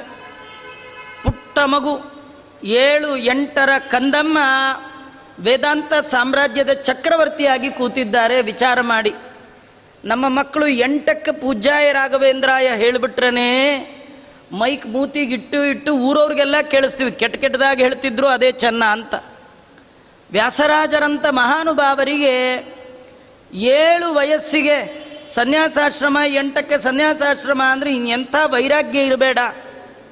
ಶ್ರೀಪಾದರಾಜರು, ರಘೋತ್ತಮ ಶ್ರೀಮಚ್ಚರಣರು ವ್ಯಾಸರಾಜರು ಬ್ರಹ್ಮಣ್ಯ ತೀರ್ಥರು ಇವರೆಲ್ಲ ಈ ಕಾಲದವರು. ಎಂಟು ವಯಸ್ಸಿಗೆ ಉಪನಯನ, ಎಂಟು ವಯಸ್ಸಿಗೆ ಸನ್ಯಾಸಾಶ್ರಮ ಪಡೆದ ಮಹಾನುಭಾವರು. ನಮಗೆ ಈಗ ಕಣ್ಣಿಗೆ ಕಾಣುವವರಲ್ಲಿ ಎಂಟು ವಯಸ್ಸಿಗೆ ತೊಗೊಂಡವ್ರು ನಮ್ಮ ಪೇಜಾವರ ಸ್ವಾಮಿಗಳು. ಎಂಟೇ ವಯಸ್ಸು. ನಾನು ಇದರೊಳಗೆ ಒಂದು ಓದ್ತಾ ಇದ್ದೆ. ಮುಂದೆ ನಾ ಹೇಳ್ತೀನಿ, ವ್ಯಾಸಯೋಗಿ ಚರಿತ ಬರುವಾಗ ಸೋಮನಾಥ ಕವಿ ವ್ಯಾಸರಾಜರನ್ನು ತಾನು ನೋಡಬೇಕು ಅಂತ ಬಹಳ ಪ್ರಯತ್ನ ಪಟ್ಟ ಕೃಷ್ಣದೇವರಾಯ ವಿಜಯನಗರಕ್ಕೆ ವ್ಯಾಸರಾಜರನ್ನು ಕರೆಸುವ ಪ್ರಸಂಗ. ಬಂಗಾರದ ಪಲ್ಲಕ್ಕಿ ಕಳಿಸಿದ್ದಾನೆ ವ್ಯಾಸರಾಜರಿಗೆ. ತಿರುಪ್ತಿ ಎಲ್ಲ ಪೂಜೆ ಮುಗಿದಿತ್ತು. ಹನ್ನೆರಡು ವರ್ಷದ ಪೂಜೆ. ಅದು ಮುಗಿದು ಕೃಷ್ಣದೇವರಾಯ ತನ್ನ ತನ್ನ ನಗರಕ್ಕೆ, ವಿಜಯನಗರಕ್ಕೆ ಕರೆಸ್ಕೊಂಡು ಸನ್ಮಾನ ಮಾಡಬೇಕು ಈ ಪ್ರಸಂಗ. ಬಂಗಾರದ ಪಲ್ಲಕ್ಕಿಯಲ್ಲಿ ವ್ಯಾಸರಾಜರು ಬರ್ತಾ ಇದ್ರಂತೆ ಆ ಬರುವ ಸಂದರ್ಭದಲ್ಲಿ ಕೃಷ್ಣದೇವರಾಯ ಇನ್ನೇನು ತನ್ನ ನಗರದ ಸಮೀಪಕ್ಕೆ ಬಂದಿದ್ದಾರೆ ಅಂದರೆ ತಾನು ಕಾಲ್ನಡಿಗೆಯಲ್ಲಿ ಬಂದು ನಮ್ಮ ವ್ಯಾಸರಾಜರನ್ನು ನೋಡಿದ್ರೆ ವ್ಯಾಸರಾಜರು ವ್ಯಕ್ತಿಗಿಂತಲೂ ಶಕ್ತಿಯಾಗಿ ಕಂಡ್ರಂತೆ. ವ್ಯಕ್ತಿ ಕಂಡದ್ದಲ್ಲ, ಒಂದು ಬೆಳಕಿನ ತೇಜೋಪುಂಜ ಕೂತಿತ್ತಂತೆ. ಬೆಳಕು, ಬೆಳಕೆ ಮುದ್ದೆಯಾಗಿ ಕೂತಿತ್ತಂತೆ. ನೋಡ್ತಾ ಇದ್ದಾರೆ, ಇಷ್ಟೆಲ್ಲ ದೊಡ್ಡ ಆಡಂಬರ, ಇಷ್ಟೆಲ್ಲ ದೊಡ್ಡ ವೈಭವ ಇದ್ದರೂ ಕೂಡ ತನಗಿಷ್ಟು ವೈಭವ ಆಗ್ತಾ ಇದೆ ಎನ್ನುವ ಯಾವ ಕಾಳಜಿ ಇಲ್ಲದೆ ಅವರು ಪುಸ್ತಕವನ್ನೇ ನೋಡ್ತಾ ಇದ್ರಂತೆ ವ್ಯಾಸರಾಜರು. ವ್ಯಾಸರಾಜರಿಗೆ ಇದು ನನಗೆ ಪಲ್ಲಕ್ಕೆ ಆಗ್ತಾ ಇದೆ, ಇದು ಯಾವುದೂ ಇಲ್ಲ. ನಾವು ಮೊನ್ನೆ ಪರ್ಯಾಯದಲ್ಲಿ ಅಲ್ಲಿದ್ದಾಗ ಆ ಪಲ್ಲಕ್ಕಿಯಲ್ಲಿ ಹೋಗುವ ದೃಶ್ಯ ನೀವು ಯಾರು ನೋಡಿದ್ರು ನೋಡ್ರಿ. ಅದು ವಿಡಿಯೋ ಗಿಡಿಯಲ್ಲಿ ಬಂದಿರುತ್ತೆ. ಆ ಪಲ್ಲಕ್ಕಿಯಲ್ಲಿ ಪುಸ್ತಕ ಹಿಡ್ಕೊಂಡು ಓದ್ತಾ ಕೂತಿದ್ವು ಸ್ವಾಮಿಗಳಿದ್ದಾರೆ ನೋಡ್ರಿ. ಯಾವತ್ತಿಂದ ನಮ್ಗೆ ನೋಡ್ಲಿಕ್ಕೆ ಸಾಧ್ಯ ಇಲ್ಲ. ಇವತ್ತಿನ ನಡೀತಿರೋದು ಹಾಗಿದೆ. ಇವತ್ತಿಂದೇ ಹೀಗಾದ್ರೆ ಇನ್ನು ವ್ಯಾಸರಾಜರು ಹೇಗಿರಬೇಡ, ನೀವು ಅದನ್ನು ಊಹೆ ಮಾಡ್ಕೊಳ್ಳಿ. ವ್ಯಾಸರಾಜ ಗುರು ಸಾರ್ವಭೌಮರಿಗೆ ಎಂಟು ವಯಸ್ಸಿಗೆ ಅವರಿಗೆ ಸನ್ಯಾಸ ದೀಕ್ಷೆ ಕೊಟ್ಟಿದ್ದಾರಂತೆ. ಸ್ವತಃ ಬ್ರಹ್ಮಣ್ಯ ತೀರ್ಥರೆ ತಮ್ಮ ಮುಂದೆ ಕೂಡಿಸ್ಕೊಂಡು ಆಗಿನ ಕಾಲದಲ್ಲಿ ಇಷ್ಟು ಪಾದ ಪೂಜೆ ಆಗಲಿ, ಇಷ್ಟು ಭಿಕ್ಷೆ ಆಗಲಿ, ಸಿಟಿ ಗಲಾಟೆ ಆಗಲಿ ದೊಡ್ಡ ದೊಡ್ಡ ಶಿಷ್ಯರಾಗಲಿ, ಉದ್ಘಾಟನೆ ಸಮಾರಂಭ ಆಗಲಿ, ಅಥವಾ ಇನ್ಯಾವುದೋ ಕಾರ್ಯಕ್ರಮ ಯಾವ ಹೋಗಬೇಕಾದ್ದೇ ಇಲ್ಲ. ಗುರುಗಳಿಗೆ ಒಳ್ಳೆ ಶಿಷ್ಯ ಸಿಕ್ಕಿಬಿಟ್ರೆ ಆ ಶಿಷ್ಯನಿಗಿಂತೂ ಮತ್ತಿನ್ನೊಂದು ಇಲ್ಲೇ ಇಲ್ಲ. ಬ್ರಹ್ಮಣ್ಯ ತೀರ್ಥರಿಗಂತೂ ಬೇರೆ ಕೆಲಸವೇ ಇಲ್ಲ. ದೇವರ ಪೂಜೆ ಆಯಿತು ಅಂದರೆ ವ್ಯಾಸರಾಜರನ್ನು ಮುಂದೆ ಕೂಡಿಸ್ಕೊಂಡು ಕೂತು ಬಿಡೋದು ನಿತ್ಯದಲ್ಲಿ ಪಾಠ ಪ್ರವಚನಗಳು ಕಾವ್ಯ ಪಾಠ, ಸ್ತೋತ್ರ ಪಾಠ, ಇದನ್ನೆಲ್ಲ ಸ್ವತಃ ಬ್ರಹ್ಮಣ್ಯ ತೀರ್ಥರೇ ಹೇಳ್ತಾ ಇದ್ದಾರೆ. ವ್ಯಾಸರಾಜರ ಒಂದು ವಿಶೇಷ ಏನಂದರೆ ಒಂದು ಸತಿ ಹೇಳಿಬಿಟ್ರೆ ಆಯಿತು. ಎರಡನೇ ಬಾರಿ ಅದನ್ನು ಹೇಳುವ ಅಗತ್ಯವೇ ಇಲ್ಲ. ನಾವು ಆಚಾರ್ಯರ ಕಥೆಯನ್ನು ಕೇಳುವಾಗ ಹೇಳ್ತೇವೆ. ಮಧ್ಯಗೇಹ ಭಟ್ಟರು ಮಗುವಿಗೆ ಅಕ್ಷರಾಭ್ಯಾಸವನ್ನು ಮಾಡಿಸುವಾಗ ಎರಡನೇ ದಿನ ಅದೇ ಅಕ್ಷರವನ್ನು ಹಾಕಿಕೊಟ್ರೆ ಮಗು ಕೇಳ್ತಾನೆ, ನಿನ್ನೆ ಬರೆದ ಅಕ್ಷರನೇ ಹೇಳ್ತಾ ಇದ್ದೀರಿ ಹೊಸದಿಲ್ವಾ ಅಂತ. ಲಿಪಿಕುಲಂ ನನು ತಾತಗತೆ ದಿನೇ, ಲಿಖಿತಮೇವ ಪುನರ್ಲಿಖಿತಂಕುತಃ, ಬರೆದದ್ದನ್ನೇ ಮತ್ತ್ಯಾಕೆ ಬರಿಬೇಕು? ಅಂತ. ಇವತ್ತು ನಾವು ನಮ್ಮನೇಲಿ ನಮ್ಮ ಮಕ್ಕಳು ಹೀಗಿಲ್ಲ, ಅದು ಬರೆದದ್ದೇ ಬರಿತಿರ್ತಾವೆ copy right at copy right ಬರೆದರೂ ಕೂಡ, ಕಡೆಗೆ ನೀವೇನಾದ್ರು ಒಂದು ಡಿಕ್ಟೇಷನ್ ಕೊಟ್ಟರೆ ಅದ್ರಲ್ಲಿ ನೂರೈವತ್ತು ತಪ್ಪಿರುತ್ತೆ. ಎಷ್ಟು ನೀವು ಪ್ರಾಕ್ಟೀಸ್ ಮಾಡಿದ್ರೆ ಅದು ಯೋಗ್ಯತೆಯೇ ಅಷ್ಟದು. ಇಂತಹ ಆಚಾರ್ಯರ ಒಂದು ವಿಶಿಷ್ಟವಾದ ಒಂದು ಸನ್ನಿಧಾನ ವ್ಯಾಸರಾಜರಲ್ಲಿತ್ತಾದ ಕಾರಣ ಏಕಸಂಧಿಗ್ರಾಹಿಗಳು. ಒಮ್ಮೆ ಒಂದು ಸತಿ ಹೇಳಿದ್ರೆ ಅವರ ತಲೆಯಲ್ಲಿ ಅದು ಅಚ್ಚು ಕೂತ್ಕೊಂಡು ಬಿಡೋದು. ಮತ್ತೆಂದು ಮರೆಯುವ ಪ್ರಶ್ನೆಯೇ ಇಲ್ಲ. ಹೀಗಾಗಿ ಆ ಮಗುವಿನ ಕುಶಾಗ್ರ ಬುದ್ಧಿ ಪ್ರತಿ ಹಂತದಲ್ಲಿ ದೈವಿ ಸಂಪತ್ತಿನ ಆ ಸ್ಫುರಣೆ ದೈವಿ ಸಂಪತ್ತು, ಭಗವಂತನ ಅನುಗ್ರಹ ಇಲ್ಲ ಅಂತಾದರೆ ಎಂಥ ಒಳ್ಳೆಯ ಗುರುಗಳು ಪಾಠ ಮಾಡಿದ್ರು ನಮಗೆ ಯೋಗ್ಯತೆ ಇಲ್ಲ ಅಂದರೆ ಅರ್ಥ ಆಗೋಲ್ಲ. ನೀವು ನಂಬರ್ ನಂಬಿ ಬಿಟ್ಟರೆ ಬಿಡಿ. ಉದ್ಗ್ರಂಥಗಳ ಪಾಠ ಆಗುವಾಗ ನೀವು ಹೋಗಿ ಕೂತ್ಕೊಳ್ಳಿ. ನೀವು ಬೇಕಾದ ಮಾಡಿ ನಿದ್ದೆ ಬರುತ್ತಲ್ಲಿ. ನೀವು ಆಗ್ತಾನೆ ಮಲಗಿ ಎದ್ದು ಹೋಗಿ. ಯಾರಾದರೂ ತರ್ಕತಾಂಡವ ಅಂತ ಶುರು ಮಾಡಲಿ, ನಿದ್ದೆ ಬರೆದಿದ್ರು ಕೇಳಿ. ಯಾಕಂದರೆ ನಮಗೆ ಯೋಗ್ಯತೆ ಇಲ್ಲದೇ ಇದ್ರೆ ಒಳಗಿರುವಂತಹ ದೇವತೆಗಳು ನಮ್ಮ ಕಣ್ಣನ್ನು ಆಫ್ ಮಾಡಿಬಿಡ್ತಾರೆ. ನೀವು ಮೈಕ್ ಸೆಟ್ಟು ಎಲ್ಲ ಆನ್ ಮಾಡಿರ್ಬೋದು. ಕೆ ಇ ಬಿ ಅವರೇ ಕರೆಂಟ್ ಆಫ್ ಮಾಡಿದ್ರೆ ಏನು ಮಾಡ್ತೀರಿ? ನಾವು ಹೀಗೆ ಕಣ್ಣು ಬಿಟ್ಕೊಂಡು, ಕಿವಿ ಬಿಟ್ಕೊಂಡೇ ಪುರಾಣಕ್ಕೆ ಬರ್ತೀವಿ.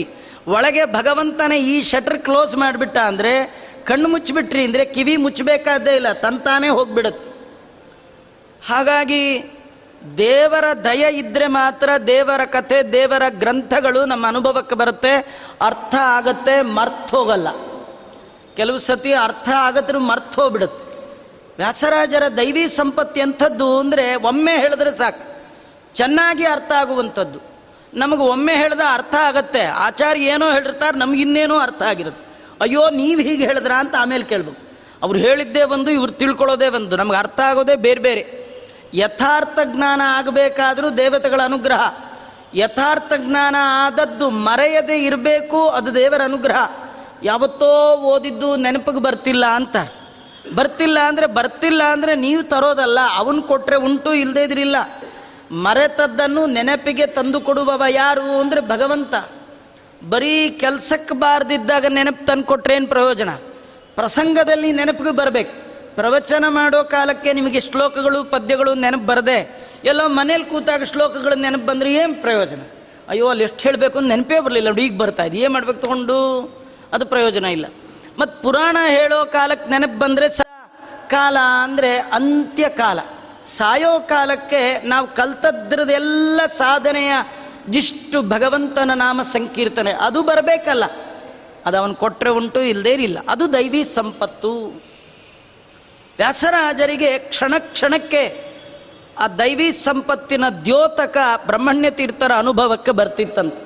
ಅವರು ಪಾಠ ಹೇಳ್ತಾ ಇದ್ರೆ ಆ ಮಗು ಕೇಳುವ ರೀತಿ, ಮತ್ತೆ ಚಿಂತನೆ ಹೇಳುವ ಕ್ರಮ ಬಹಳ ಸಂತೋಷ ಕೊಡ್ತಾ ಇದೆ. ಯಾವಾಗಲೂ ಗುರುಗಳಿಗೆ ಒಳ್ಳೆ ಶಿಷ್ಯ ಸಿಕ್ಕಿಬಿಟ್ರೆ ಅವ್ರಿಗೆ ಪಾಠ ಹೇಳಲಿಕ್ಕೆ ಭಾರಿ ಖುಷಿ. ಎಷ್ಟು ಹೇಳಿದ್ರು ಅರ್ಥ ಆಗದೆ ಇರೋ ಗುರುಗಳನ್ನ ಕಂಡ್ರೆ ಅವ್ರಿಗೆ ಅಳು ಬರುತ್ತೆ. ನೀಕೆ ಪಾಠಂ ಚೆಪ್ಪಿ ನಾಲ್ಕು ಮಾನಂ ಪೋಯ ಅಂತ. ನಿಂಗೆ ಪಾಠ ಹೇಳಿ ನಂಗೆ ಮರ್ಯಾದೆ ಹೋಗುತ್ತೆ ಅಂತ. ಆದ್ದರಿಂದ ಬ್ರಹ್ಮಣ್ಯ ತೀರ್ಥರಂಥ ಮಹಾನುಭಾವರಿಗೆ ವ್ಯಾಸರಾಜರಂಥ ಮಹಾನುಭಾವರು ಶಿಷ್ಯರಾಗಿ ಬಂದಾಗ ಅವರು ಅಂದ್ಕೊಂಡ್ರಂತೆ ನಾವು ಏನೆಲ್ಲ ಮಾಡಬೇಕು ಅಂದ್ಕೊಂಡಿದ್ದೇವೆ ಇವರು ಅದನ್ನು ಸಾಧಿಸ್ತಾರೆ ಅಂಥೇಳಿ ಭಗವಂತ ಘನತೆಗೆ ತಕ್ಕ ಹಾಗೆ ಈ ದೊಡ್ಡ ವೇದಾಂತ ಸಾಮ್ರಾಜ್ಯವನ್ನು ಮುನ್ನಡೆಸಬಲ್ಲಂತಹ ಒಳ್ಳೆ ಉತ್ತಮ ಉತ್ತರಾಧಿಕಾರಿ ಕೊಟ್ಟಿದ್ದಾನೆ ಅಂತ ಬ್ರಹ್ಮಣ್ಯ ತೀರ್ಥರು ಮತ್ತೊಂದು ತುಳಸಿಯನ್ನು ಹಾಕ್ತಿದ್ರು. ನಾವು ಮುಖ್ಯ ಅಲ್ಲ ರೀ, ನಮ್ಮ ಮುಂದಿನ ಸಂತತಿ ಎಂಥದ್ದು ಕೊಟ್ಟು ಹೋಗ್ತೀವಿ ಅದು ಬಹಳ ಮುಖ್ಯ. ನಮ್ಗೆ ಸುಧೀಂದ್ರ ತೀರ್ಥರು ನಾವು ಯಾವಾಗಲೂ ಕೈ ಮುಗಿಬೇಕು. ಯಾಕೆ ಗೊತ್ತಾ? ರಾಘವೇಂದ್ರ ಸ್ವಾಮಿಗಳಂತ ಮಹಾನುಭಾವರನ್ನು ಕೊಟ್ಟು ಹೋದ್ರು ಅವ್ರು ರಾಯರನ್ನ ಕೊಡದೆ ಇನ್ಯಾರನ್ನೋ ಕೊಟ್ಟಿದ್ರು, ಏನು ಮಾಡಬೇಕಿತ್ತು ತಗೊಂಡು?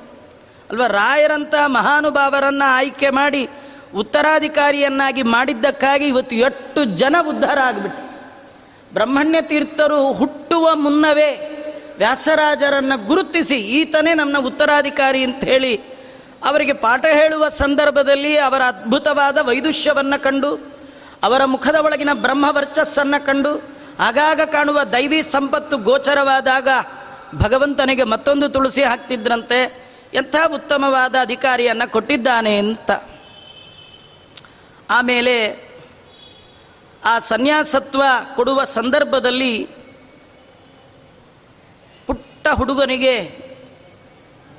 ಗುರುಗಳು ಹೇಳಿದ್ದಾರೆ ನಾಳೆ ಆಶ್ರಮ ಅಂತ. ಒಂದು ಕ್ಷಣ ಕಾಲ ಮಗುವಿಗೆ ಏನೂ ಅರ್ಥ ಆಗಿಲ್ಲ. ಅಲ್ಲಿಯ ತನಕ ಕೇಳಿದ ಪಾಠ ದೊಡ್ಡವರ ಕಥೆಯನ್ನೆಲ್ಲ ಕೇಳುವಾಗ ರಾಜೇಂದ್ರ ತೀರ್ಥರಂಥ ಮಹಾನುಭಾವರು, ಪದ್ಮನಾಭ ತೀರ್ಥರಂಥವರು ಶ್ರೀಮಠ್ ಟೀಕಾಕೃತ್ಪಾದರು ಈ ಎಲ್ಲ ಕಥೆ ಕೇಳಿದಾಗ ಅಂತಹ ಪೀಠದಲ್ಲಿ ನಾನು ಕೂಡುವ ಪ್ರಸಂಗ, ಆ ಅರ್ಹತೆ, ಆ ಯೋಗ್ಯತೆ ನನಗಿದೆಯಾ ಅಂತ ಕ್ಷಣಕಾಲ ವಿಚಾರ ಮಾಡಿದ್ದಾರಂತೆ.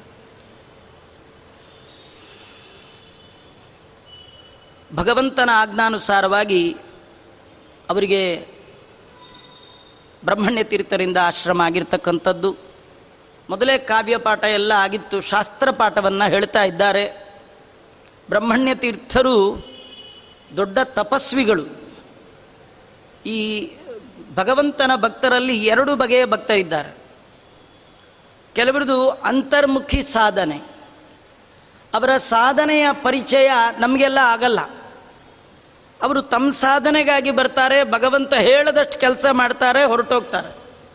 ಅವ್ರದ್ದು ಅಂತರ್ಮುಖ ಸಾಧನೆ. ಕೆಲವರಿಗೆ ಭಗವಂತ ಬಹಿರ್ಮುಖ ಸಾಧನೆ ಹೇಳಿರ್ತಾನೆ. ನೋಡಿ, ನೀವು ನೋಡ್ರಿ, ವ್ಯಾಸರಾಜರು ಎಷ್ಟು ಜಗತ್ ಪ್ರಸಿದ್ಧರು. ತುಂಬ ಜನಕ್ಕೆ ಅವರ ನಂತರದ ಶಿಷ್ಯರ ಹೆಸರು ಗೊತ್ತಿಲ್ಲ. ಅವ್ರೇನು ಪ್ರಯೋಜನ ಇಲ್ಲ, ಹೀಗೆ ತಿಳ್ಕೊಳ್ಬಾರ್ದು. ಅವರು ಅಂತರ್ಮುಖದ ಸಾಧನೆ. ಭಗವಂತ ಅವರಿಗೆ ಎಷ್ಟು ಹೇಳಿರ್ತಾನೋ ಅಟ್ಟೇ ಮಾಡ್ತಾರೆ. ಹೆಚ್ಚಿಂದು ಮಾಡೋದೇ ಇಲ್ಲ. ಸಾಮಾನ್ಯವಾಗಿ ನಾವು ನೋಡುವಾಗ ವ್ಯಾಸರಾಜರು ಭಾರೀ ದೊಡ್ಡ ವಿದ್ವಾಂಸರು, ಅವರು ಗುರುಗಳು, ಆಶ್ರಮ ಕೊಟ್ಟ ಗುರುಗಳು, ಬ್ರಹ್ಮಣ್ಯ ತೀರ್ಥರು ಅವರಷ್ಟಲ್ಲ. ಈಗ ಅಂದ್ಕೊಂಡ್ಬಿಡ್ತೀವಿ ಅಲ್ಲ ಅಂತೇನಲ್ಲ. ಆದರೆ ಇಂಥ ಉದ್ಗ್ರಂಥಗಳ ರಚನೆ ಮಾಡುವಂಥ ಭಗವಂತ ಅವ್ರಿಗೆ ಆಜ್ಞೆ ಮಾಡಿಲ್ಲ ಅಷ್ಟೇ. ದೇವರು ಎಷ್ಟು ಹೇಳಿರ್ತಾನೋ ಅಷ್ಟು ಮಾತ್ರ ಮಾಡ್ತಾರಂತ. ಅವ್ರದ್ದು ಅಂತರ್ಮುಖ ಸಾಧನೆ. ಅವರ ಹೃದಯದ ಅಂತರಾಳವನ್ನು ಅರಿಯುವ ಯೋಗ್ಯತೆ ವ್ಯಾಸರಾಜರಿಗೆ ಮಾತ್ರ ಗೊತ್ತು. ವ್ಯಾಸರಾಜರು ಬ್ರಹ್ಮಣ್ಯ ತೀರ್ಥರನ್ನು ಕೊಂಡಾಡುವಾಗ ನನಗೆ ಭಗವಂತನ ದಾರಿಯನ್ನು, ಜ್ಞಾನದ ದಾರಿಯನ್ನು ತೋರಿಸಿಕೊಟ್ಟ ಜ್ಞಾನ ಸೂರ್ಯರು ಬ್ರಹ್ಮಣ್ಯ ಭಾಸ್ಕರಂ ಅಂತ ಸ್ತೋತ್ರ ಮಾಡ್ತಾರೆ. ಬ್ರಹ್ಮಣ್ಯ ತೀರ್ಥರ ಜ್ಞಾನದ ಮಟ್ಟ, ಅವರ ತಪಸ್ಸಿನ ಎತ್ತರ, ಅದು ಪರಿಚಯ ಮಾಡಿಕೊಳ್ಳೋದು ವ್ಯಾಸರಾಜರಂಥವರಿಗೆ ಸಾಧ್ಯವೇ ವಿನಃ ನಮಗೆ ನಿಮಗೆ ಏನು ಗೊತ್ತಾಗತ್ತೆ ಬ್ರಹ್ಮಣ್ಯ ತೀರ್ಥರ ಯೋಗ್ಯತೆ? ಇಂತಹ ಬ್ರಹ್ಮಣ್ಯ ತೀರ್ಥರು ದೊಡ್ಡ ತಪಸ್ವಿಗಳು, ಬರೀ ತಪಸ್ವಿಗಳು ಮಾತ್ರ ಅಲ್ಲ, ಶ್ರೇಷ್ಠ ವಿದ್ವಾಂಸರು. ಬ್ರಹ್ಮಣ್ಯ ತೀರ್ಥರು ಶ್ರೀಮದ್ ಟೀಕಾಕೃತ್ಪಾದರ ತತ್ವಪ್ರಕಾಶಿಕ ಅನ್ನುವ ಗ್ರಂಥಕ್ಕೆ ವ್ಯಾಖ್ಯಾನ ಮಾಡಿದ್ದಾರೆ. ತತ್ವಪ್ರಕಾಶಿಕ ವ್ಯಾಖ್ಯಾನ ಮಾಡಬೇಕಾದ್ರೆ ಅವರ ವೈದುಷ್ಯ ಗೊತ್ತಾಗುತ್ತೆ. ವೈದುಷ್ಯ ಇಲ್ಲದವರು ತತ್ವಪ್ರಕಾಶಿಕೆಗೆ ಅರ್ಥ ಮಾಡಿಕೊಳ್ಳಿಕ್ಕೆ ಸಾಧ್ಯವೇ ಇಲ್ಲ. ಆನಪ್ಪಾಚಾರ್ಯರು ಅಂತ ಆಗಿ ಹೋದವರು. ಅವರು ಚಂದ್ರಿಕಾ ಗ್ರಂಥದ ಬಗ್ಗೆ ಒಂದು ಮಾತನ್ನು ಹೇಳ್ತಾ ಹೇಳ್ತಾರೆ. ಯಾರಿಗೆ ಚತುಶಾಸ್ತ್ರದ ಆಳವಾದ ಜ್ಞಾನ ಇರೋಲ್ಲ? ನ್ಯಾಯ, ವ್ಯಾಕರಣ, ತರ್ಕ, ಮೀಮಾಂಸಾ ಇದರ ಪರಿಚಯ ಇಲ್ಲ. ಅವರಿಗೆ ಚಂದ್ರಿಕೆಯ ಒಂದು ಸಾಲು ಅರ್ಥ ಆಗೋಲ್ಲ ಅಂತ. ಹಾಗನ್ನಬೇಕಾದ್ರೆ ಆ ಗ್ರಂಥದ ಆಳ ಎಷ್ಟು ದೊಡ್ಡದು? ಅದು ತತ್ವಪ್ರಕಾಶಿಕೆಯ ಶ್ರೀಮನ್ ನ್ಯಾಯ ಸುದಯ ಮಾತುಗಳನ್ನು ಅಲ್ಲಲ್ಲಿ ತೆಗೆದುಕೊಂಡು ವಿಚಾರವನ್ನು ವಿಮರ್ಶೆ ಮಾಡ್ತಾರೆ ಚಂದ್ರಿಕೆಯಲ್ಲಿ ವ್ಯಾಸರಾಜ ಗುರು ಸಾರ್ವಭೌಮರು. ಈ ಚಂದ್ರಿಕೆಗೆ ಮೂಲ ಆಕಾರವಾದದ್ದು ತತ್ವಪ್ರಕಾಶಿಕೆ ಅಂತ ಅನ್ನಬೇಕಾದ್ರೆ ಆ ಪ್ರಕಾಶಕ ತತ್ವಪ್ರಕಾಶಕ ಗ್ರಂಥಕ್ಕೆ ವ್ಯಾಖ್ಯಾನ ಮಾಡಿದ್ದಾರೆ ಬ್ರಹ್ಮಣ್ಯ ತೀರ್ಥರು ಅಂದರೆ ಅವರ ಎತ್ತರವನ್ನು ನಾವು ಊಹಿಸಿಕೊಳ್ಳಿಕ್ಕೆ ಸಾಧ್ಯ. ಅಂತಹ ಬ್ರಹ್ಮಣ್ಯ ತೀರ್ಥರು ಶ್ರೇಷ್ಠ ವಿದ್ವತ್ ಇರ್ತಕ್ಕಂಥವರು. ಅವರ ಗರಡಿಯಲ್ಲಿ ವ್ಯಾಸತೀರ್ಥರು ಜಗದ್ಗುರು ಮಧ್ವಾಚಾರ್ಯರ ಪ್ರಕರಣ ಗ್ರಂಥಗಳ ಅಧ್ಯಯನವನ್ನು ಮಾಡಿದ್ದಾರೆ. ಒಳ್ಳೆ ಶಾಸ್ತ್ರ ವ್ಯುತ್ಪತ್ತಿಯನ್ನು ಪಡೆದಿದ್ದಾರೆ. ಅನೇಕ ಗ್ರಂಥಗಳ ಅಧ್ಯಯನ ಬ್ರಹ್ಮಣ್ಯ ತೀರ್ಥರ ಕರಕಮಲದಲ್ಲಿ ಅವರಿಗಾಗಿದೆ. ಆಗ ಬ್ರಹ್ಮಣ್ಯ ತೀರ್ಥರು ಒಂದು ವಿಶಿಷ್ಟವಾದ ಒಂದು ಪರೀಕ್ಷೆಯನ್ನೇ ವ್ಯಾಸರಾಜರಿಗಿಟ್ರಂತೆ ಆ ಕಾಲಕ್ಕೆ ಕಂಚಿಗೆ ಕಳಿಸ್ಕೊಟ್ಟಿದ್ದಾರೆ. ಅದು ಪರೀಕ್ಷೆ ಅಲ್ಲ. ಅಲ್ಲಿರ್ತಕ್ಕಂಥ ವಿದ್ವಾಂಸರ ಜೊತೆಗೆ ವಾದ ಮಾಡಿ ಬರಲಿಕ್ಕೆ. ಅಂದರೆ ಬ್ರಹ್ಮಣ್ಯ ತೀರ್ಥರಿಗೆ ಶಿಷ್ಯರ ವಿದ್ಯೆಯಲ್ಲಿ ಎಷ್ಟು ನಂಬಿಕೆ ಅಂದರೆ ಏಕಾಂಗಿಯಾಗಿ ಹೇಗೆ ಅಭಿಮನ್ಯು ಚಕ್ರವ್ಯೂಹದ ಒಳಗೆ ಪ್ರವೇಶ ಮಾಡಿ ಸುತ್ತಲೂ ಇರುವವ್ರನ್ನೆಲ್ಲ ಹೇಗೆ ಬಗ್ಗು ಬಡದ? ವ್ಯಾಸರಾಜರ ವಿದ್ವತ್ತೆಯಲ್ಲಿ ಬ್ರಹ್ಮಣ್ಯ ತೀರ್ಥರಿಗೆ ಅಷ್ಟು ನಂಬಿಕೆ. ಅಷ್ಟು ಒಳ್ಳೆ ವೈದುಷ್ಯ. ಕಂಚಿ ಪ್ರಾಂತ್ಯದ ಕಡೆಗೆ ಅವರನ್ನ ದಿಗ್ವಿಜಯಕ್ಕಾಗಿ ಕಳಿಸಿದ್ದಾರೆ. ವ್ಯಾಸರಾಜ ಗುರು ಸಾರ್ವಭೌಮರು ಆ ಕಾಲದಲ್ಲಿ ಕಂಚಿ ಒಳ್ಳೆ ಶ್ರೇಷ್ಠ ವಿದ್ವಾಂಸರ ಕೇಂದ್ರ. ಅದು ವರದ, ವರದರಾಜನ ಪಟ್ಟಣ, ಅದು ವರದರಾಜ ಸ್ವಾಮಿ ಅಲ್ಲಿರೋದರಿಂದಾಗಿ ಕಂಚಿ ವೈಷ್ಣವ ಕ್ಷೇತ್ರವೂ ಹೌದು. ಅಯೋಧ್ಯ ಮಥುರಾ ಮಾಯಾ ಕಾಶಿ ಕಾಂಚಿ ಅವಂತಿಕಾ ಪುರಿ ದ್ವಾರಾವತಿ ಚೈವ ಸಪ್ತೈತೆ ಮುಖ್ಯದಾಯಕ ಅಂತ ಕಂಚಿಪಟ್ಟಣ ಅದು ವೈಷ್ಣವರಿಗೂ ಕ್ಷೇತ್ರ. ಅಲ್ಲಿ ಕಂಚಿಯಲ್ಲಿ ಕಾಮಾಕ್ಷಿ ಮತ್ತು ಏಕಾಂಬರೇಶ್ವರ ಅಂತ ರುದ್ರದೇವರ ದೇವಸ್ಥಾನವೂ ಇದೆ. ಶೈವರಿಗೂ ಅದು ಕೇಂದ್ರ, ವೈಷ್ಣವರಿಗೂ ಕೇಂದ್ರ. ಹೀಗಾಗಿ ಅಲ್ಲಿ ವೈಷ್ಣವರು, ಶೈವರು ಅವರಿಗೆ ಮುಖ್ಯವಾಗಿದ್ದಂತಹ ಯಾತ್ರಾ ಸ್ಥಳ. ಹೀಗಾಗಿ ಅಲ್ಲಿ ಅನೇಕ ಜನ ವಿದ್ವಾಂಸರು ಅಲ್ಲಿದ್ದಾರೆ. ಅಂತಹ ಜಾಗದಲ್ಲಿ ವ್ಯಾಸರಾಜರು ಅನೇಕ ದಿನಗಳಿಂದ ಇದ್ದು ಅಲ್ಲಿಗೆ ಬರುವಂಥ ಅನೇಕ ವಿದ್ವಾಂಸರನ್ನು ವಾದದಲ್ಲಿ ಸೋಲಿಸ್ತಾ ಇದ್ದಾರೆ. ಸೋತ ವಿದ್ವಾಂಸರಿಗೆ ತಾವು ಸೋತ್ವಿ ಅನ್ನುವಂತಹ ನೋವಿಗಿಂತಲೂ ವ್ಯಾಸರಾಜರ ವೈದುಷ್ಯವನ್ನು ಕಂಡು ವ್ಯಾಸರಾಜರ ಅದ್ಭುತವಾದ ಚಾತುರ್ಯ ಅವರ ಗ್ರಂಥದ ಆ ಒಂದು ನೆನಪು, ಆ ನೆನಪಿನ ಶಕ್ತಿ ಇದನ್ನು ಕಂಡು ಆಶ್ಚರ್ಯ ಆಗ್ತಾ ಇದೆ. ಅದರಲ್ಲಿಯೂ ಕೆಲವರಿಗೆ ಹೊಟ್ಟೆ ಕಿಚ್ಚೆ ಶುರುವಾಯ್ತಂತೆ. ಇನ್ನು ಇಷ್ಟು ಸಣ್ಣ ವಯಸ್ಸಿನಲ್ಲೇ ಹೀಗಿದ್ದಾರೆ.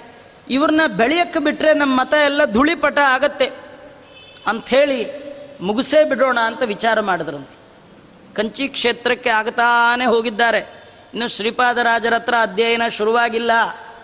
ಹಾಗೆ ಇವರ ವಾಕ್ ಪ್ರತ್ ಪ್ರಖರತೆಯನ್ನು ಕಂಡು ತಡೆದುಕೊಳ್ಳಲಿಕ್ಕಾಗದೇ ಇರುವಂಥ ಕೆಲವು ಕುಹಕಿಗಳು ವಿಷಪ್ರಾಶನ ಮಾಡಿಸಿದ್ದಾರೆ ಅಂತ ಇದು ವ್ಯಾಸಯೋಗಿ ಚರಿತ ಸೋಮನಾಥ ಕವಿ ಬರೆದಂತಹ ಅದರೊಳಗೆ ಬರ್ತಾ ಇದೆ.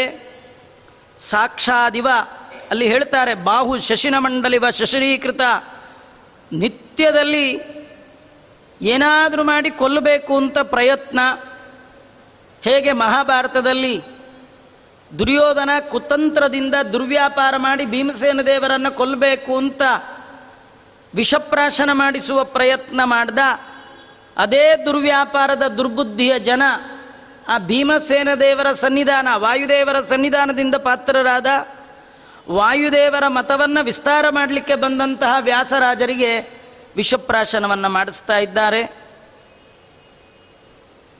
ವಿಷದ ಪ್ರಭಾವಕ್ಕೆ ಒಳಗಾಗಿ ಸ್ವಲ್ಪ ಕಾಲ ವ್ಯಾಸರಾಜನು ಬಳಲುವ ಹಾಗಾಯ್ತಂತೆ. ಆ ಕಾಲಕ್ಕೆ ಸ್ವಪ್ನ ನಿರ್ದಿಷ್ಟಯ ಸಾಕ್ಷಾದಿವ ಧನ್ವಂತರಿ ಕುಲದೇವತಾಯ ಕಸ್ಯಾಚಿತ್ ಔಷಧಿ ಮೂಲಿಕಾಯ ಸದ್ಯಸ್ತನೇನೇವ ಯೋಗೇನ ಪ್ರತ್ಯಾಸನ್ನ ರೂಪಯ ಮೂರ್ತಿಯ ಗ್ರಾಹಮುಕ್ತ ಇವ ಗಜಯೂತನಾಥಃ ಪೂರ್ವದೇತ್ಯ ಶೋಭತ.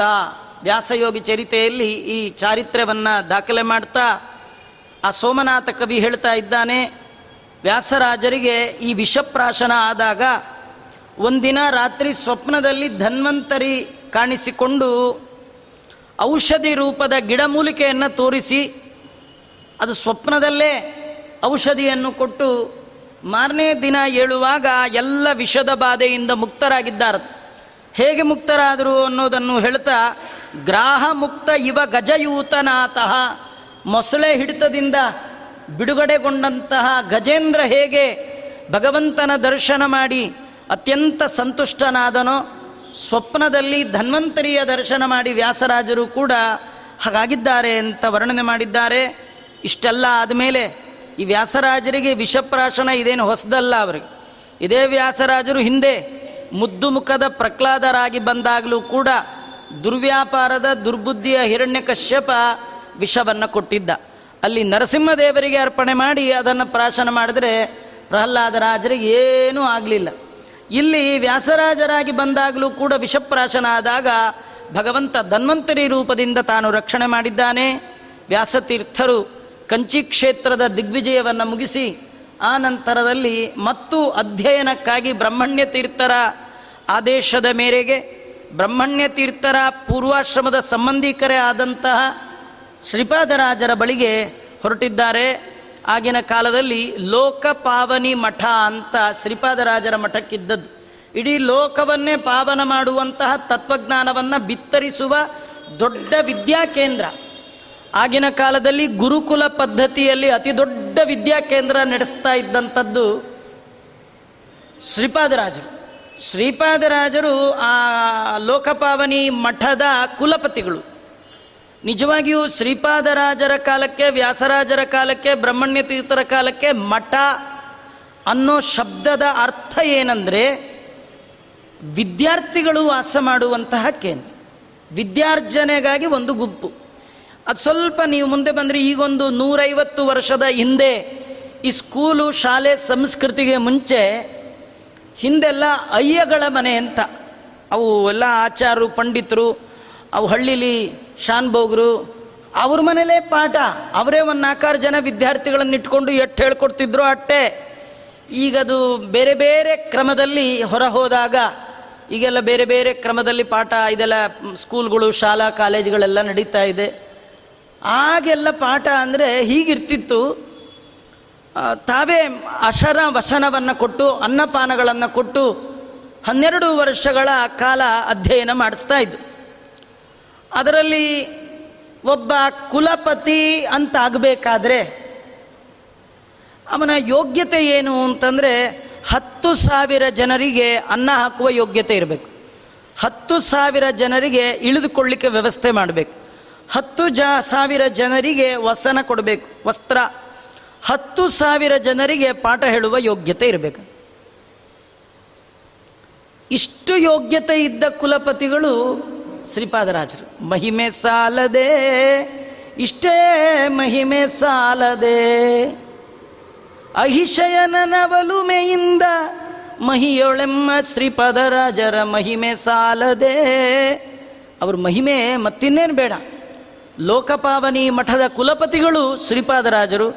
ಆಗಿನ ಕಾಲದ ಬೇರೆ ಬೇರೆ ಕಡೆಯಿಂದ ಅನೇಕ ಜನ ವಿದ್ವಾಂಸರಾದವರು ಹೈಯರ್ ಎಜುಕೇಷನ್ಗೆ ಬರೋರಂತೆ. ಅಲ್ಲಿ ಸಣ್ಣ ಪುಟ್ಟ ಎಜುಕೇಷನ್ ಇಲ್ಲ. ಸ್ಪೆಷಲೈಸೇಷನ್ ಅದಕ್ಕೆ ಬರೋರು. ಹೀಗಾಗಿ ಅಂತಹ ಮುತ್ಸದ್ದಿಗಳಲ್ಲಿ ಒಬ್ಬರಾಗಿರ್ತಕ್ಕಂಥ ವ್ಯಾಸತೀರ್ಥರು ಲಕ್ಷ್ಮೀನಾರಾಯಣ ಮುನಿಗಳು, ಅವರೇ ಶ್ರೀಪಾದರಾಜರು ಆ ಬಳಿಗೆ ಹೋಗಿದ್ದಾರೆ. ಅವರನ್ನು ವರ್ಣನೆ ಮಾಡ್ತಾರೆ. ಶ್ರೀಪಾದರಾಜರಂದ್ರೆ ಏನು? ಶ್ರೀಪಾದರಾಜರಂದ್ರೆ ಏನು ಅಂತಂದರೆ ಅವರು ವ್ಯಾಸಯೋಗಿ ಹೇಳ್ತಾ ಇದ್ದಾರೆ. ನಿಕ್ಷೇಪ ಭಾಜನಮಿವ ಮಧ್ವಮುನಿ ನಿಹರಸ್ಯ, ಸಾಕ್ಷಾತ್ಕಾರಮಿವ ಧೈರ್ಯಸ್ಯ ಮಧ್ವಾಚಾರ್ಯರ ಗ್ರಂಥಗಳ ಒಂದು ನಿಕ್ಷೇಪ ಅಂತೆ. ಶ್ರೀಪಾದರಾಜರಂದರೆ ಮಧ್ವಾಚಾರ್ಯರ ಸರ್ವಮೂಲ ಇದೆಯಾ? ಅದು ಮೂವಿಂಗ್ ಸರ್ವಮೂಲ. ಶ್ರೀಪಾದರಾಜರು ಅಂದರೆ ಗ್ರಂಥ ಗ್ರಂಥ ಅಂದರೆ ಶ್ರೀಪಾದರಾಜರು. ಅಂತಹ ಮೇಧಾಶಕ್ತಿಯ ಶ್ರೀಪಾದರಾಜರು. ಈ ಶ್ರೀಪಾದರಾಜರಿಗೆ ಪಾಠ ಹೇಳಿದವರು ವಿಭುಧೇಂದ್ರ ತೀರ್ಥರು. ಅವ್ರದ್ದು ಇನ್ನೆಂಥ ಮಹಿಮೆ ಇರಬೇಡ. ಈ ಶ್ರೀಪಾದರಾಜರು ಸಕಲ ವಿದ್ಯಾ ಪಾರಂಗತರು. ಅವು ಇಂಥ ವಿದ್ಯೆ ಗೊತ್ತಿಲ್ಲ ಅಂತಿಲ್ಲ. ವಿದ್ಯೆಯಲ್ಲಿ ಸಾಕ್ಷಾತ್ ವಾಚಸ್ಪತಿ. ಮತ್ತೆ ಯಾವ ಗ್ರಂಥವೂ ಕೂಡ ಅದನ್ನ ಮೊದಲು ಭಾಗ ನೋಡಿದ್ದೀನಿ ಎರಡನೇ ಪಾರ್ಟ್ ನೋಡಿಲ್ಲ, ಚೂರು ಗೊತ್ತು, ಅರ್ಧಂಬರ್ಧ ನೆನಪಿಲ್ಲ ಇವ್ಯಾವಿಲ್ಲೇ ಇಲ್ಲ. ಎಲ್ಲ ಪುಸ್ತಕಗಳು ಮಸ್ತಕದ ಒಳಗೆ ಇತ್ತವ್ರಿಗೆ. ಪುಸ್ತಕ ತೆಗೆದು ಓದೋದು, ಪುಸ್ತಕ ತೆಗೆದು ಹೇಳ್ಕೊಡೋದು ಯಾವುದು ಇಲ್ಲೇ ಇಲ್ಲ. ತಳಸ್ಪರ್ಶಿಯಾದಂತಹ ಜ್ಞಾನ. ವಿಭದೇಂದ್ರ ತೀರ್ಥರ ವಿದ್ಯಾಶಿಷ್ಯರು ಶ್ರೀಪಾದರಾಜರು. ಒಳ್ಳೆ ದಿವ್ಯ ನಿಕ್ಷೇಪ, ನಿಧಿ, ಮಧ್ವಾಚಾರ್ಯರ ಗ್ರಂಥಗಳ ನಿಧಿ ಅವರು. ಇಡೀ ದ್ವೈತ ಸಿದ್ಧಾಂತದ ಮೇರು, ಅಪಾರವಾದಂತಹ ಕೀರ್ತಿಯನ್ನು ಪಡೆದವರು ಮುಳುಬಾಗಿಲನ್ನು ತಮ್ಮ ಕಾರ್ಯಕ್ಷೇತ್ರ ಮಾಡಿಕೊಂಡಿದ್ದಾರೆ. ಆ ಮುಳುಬಾಗಲು ಮಧ್ವಾಚಾರ್ಯರ ಕಾಲದಿಂದಲೂ ಅಕ್ಷೋಭ್ಯ ತೀರ್ಥರ ಧ್ವಜಸ್ತಂಭ ಏನಿದೆ, ವಿಜಯಸ್ತಂಭ, ಆ ಕಾಲದಿಂದಲೂ ಅದು ಪ್ರಸಿದ್ಧಿ ಪಡೆದಂತಹ ಕ್ಷೇತ್ರ. ಅಂತಹ ಕಡೆಗೆ ಅಧ್ಯಯನಕ್ಕಾಗಿ ಬಂದಿದ್ದಾರೆ. ವ್ಯಾಸತೀರ್ಥರಿಗೆ ಶ್ರೀಪಾದರಾಜರಂತಹ ಅದ್ಭುತವಾದ ಗುರುಗಳು ಸಿಕ್ಕರು ಅನ್ನುವ ಸಂತೋಷವಾದರೆ, ಶ್ರೀಪಾದರಾಜರಿಗೆ ಇಂಥ ಅಪೂರ್ವ ಶಿಷ್ಯ ಸಿಕ್ಕನಲ್ಲ ಅಂತ ಅವ್ರಿಗೊಂದು ಖುಷಿ. ಶಿಷ್ಯನಿಗೂ ಸಂತೋಷ, ಗುರುಗಳಿಗೂ ಸಂತೋಷ. ನರಸಿಂಹದೇವರ ಅಕ್ಷೋಭ್ಯ ತೀರ್ಥರು ಏನು ಅಂಗಾರದಲ್ಲಿ ಬರೆದದ್ದು. ಆ ನರಸಿಂಹ ಬಂಡೆಕಲ್ ಮೇಲೆ ಅಂಗಾರದಲ್ಲಿ ಬರೆದರೆ ಒಡಮೂಡ್ಬಿಟ್ಟಿದ್ದಾನೆ ನರಸಿಂಹದೇವರು. ಇವತ್ತು ನೀವೆಲ್ಲ ಹೋದವರು ನೋಡ್ಬೋದು. ಆ ನರಸಿಂಹದೇವರ ದಿವ್ಯ ಸನ್ನಿಧಾನ ಈಶಾನ್ಯ ಭಾಗದಲ್ಲಿ ಗಂಗೆ ನರಸಿಂಹ ತೀರ್ಥ ಅಂತ ಕರೀತಾ ಇದ್ದಾರೆ. ಸರೋವರ ಆ ಸನ್ನಿಧಾನದಲ್ಲಿ ನಿತ್ಯ ಪಾಠ ಪ್ರವಚನ ಆಚಾರ್ಯರ ಶಾಸ್ತ್ರದ ಪಾಠ ಪ್ರವಚನ ನಡೀತಾ ಇದೆ. ಇತಿಹಾಸ ಕಂಡರಿಯದ, ಕೇಳರಿಯದ, ಅಪೂರ್ವವಾದಂತಹ ಗುರು ಶಿಷ್ಯರ ಜೋಡಿ.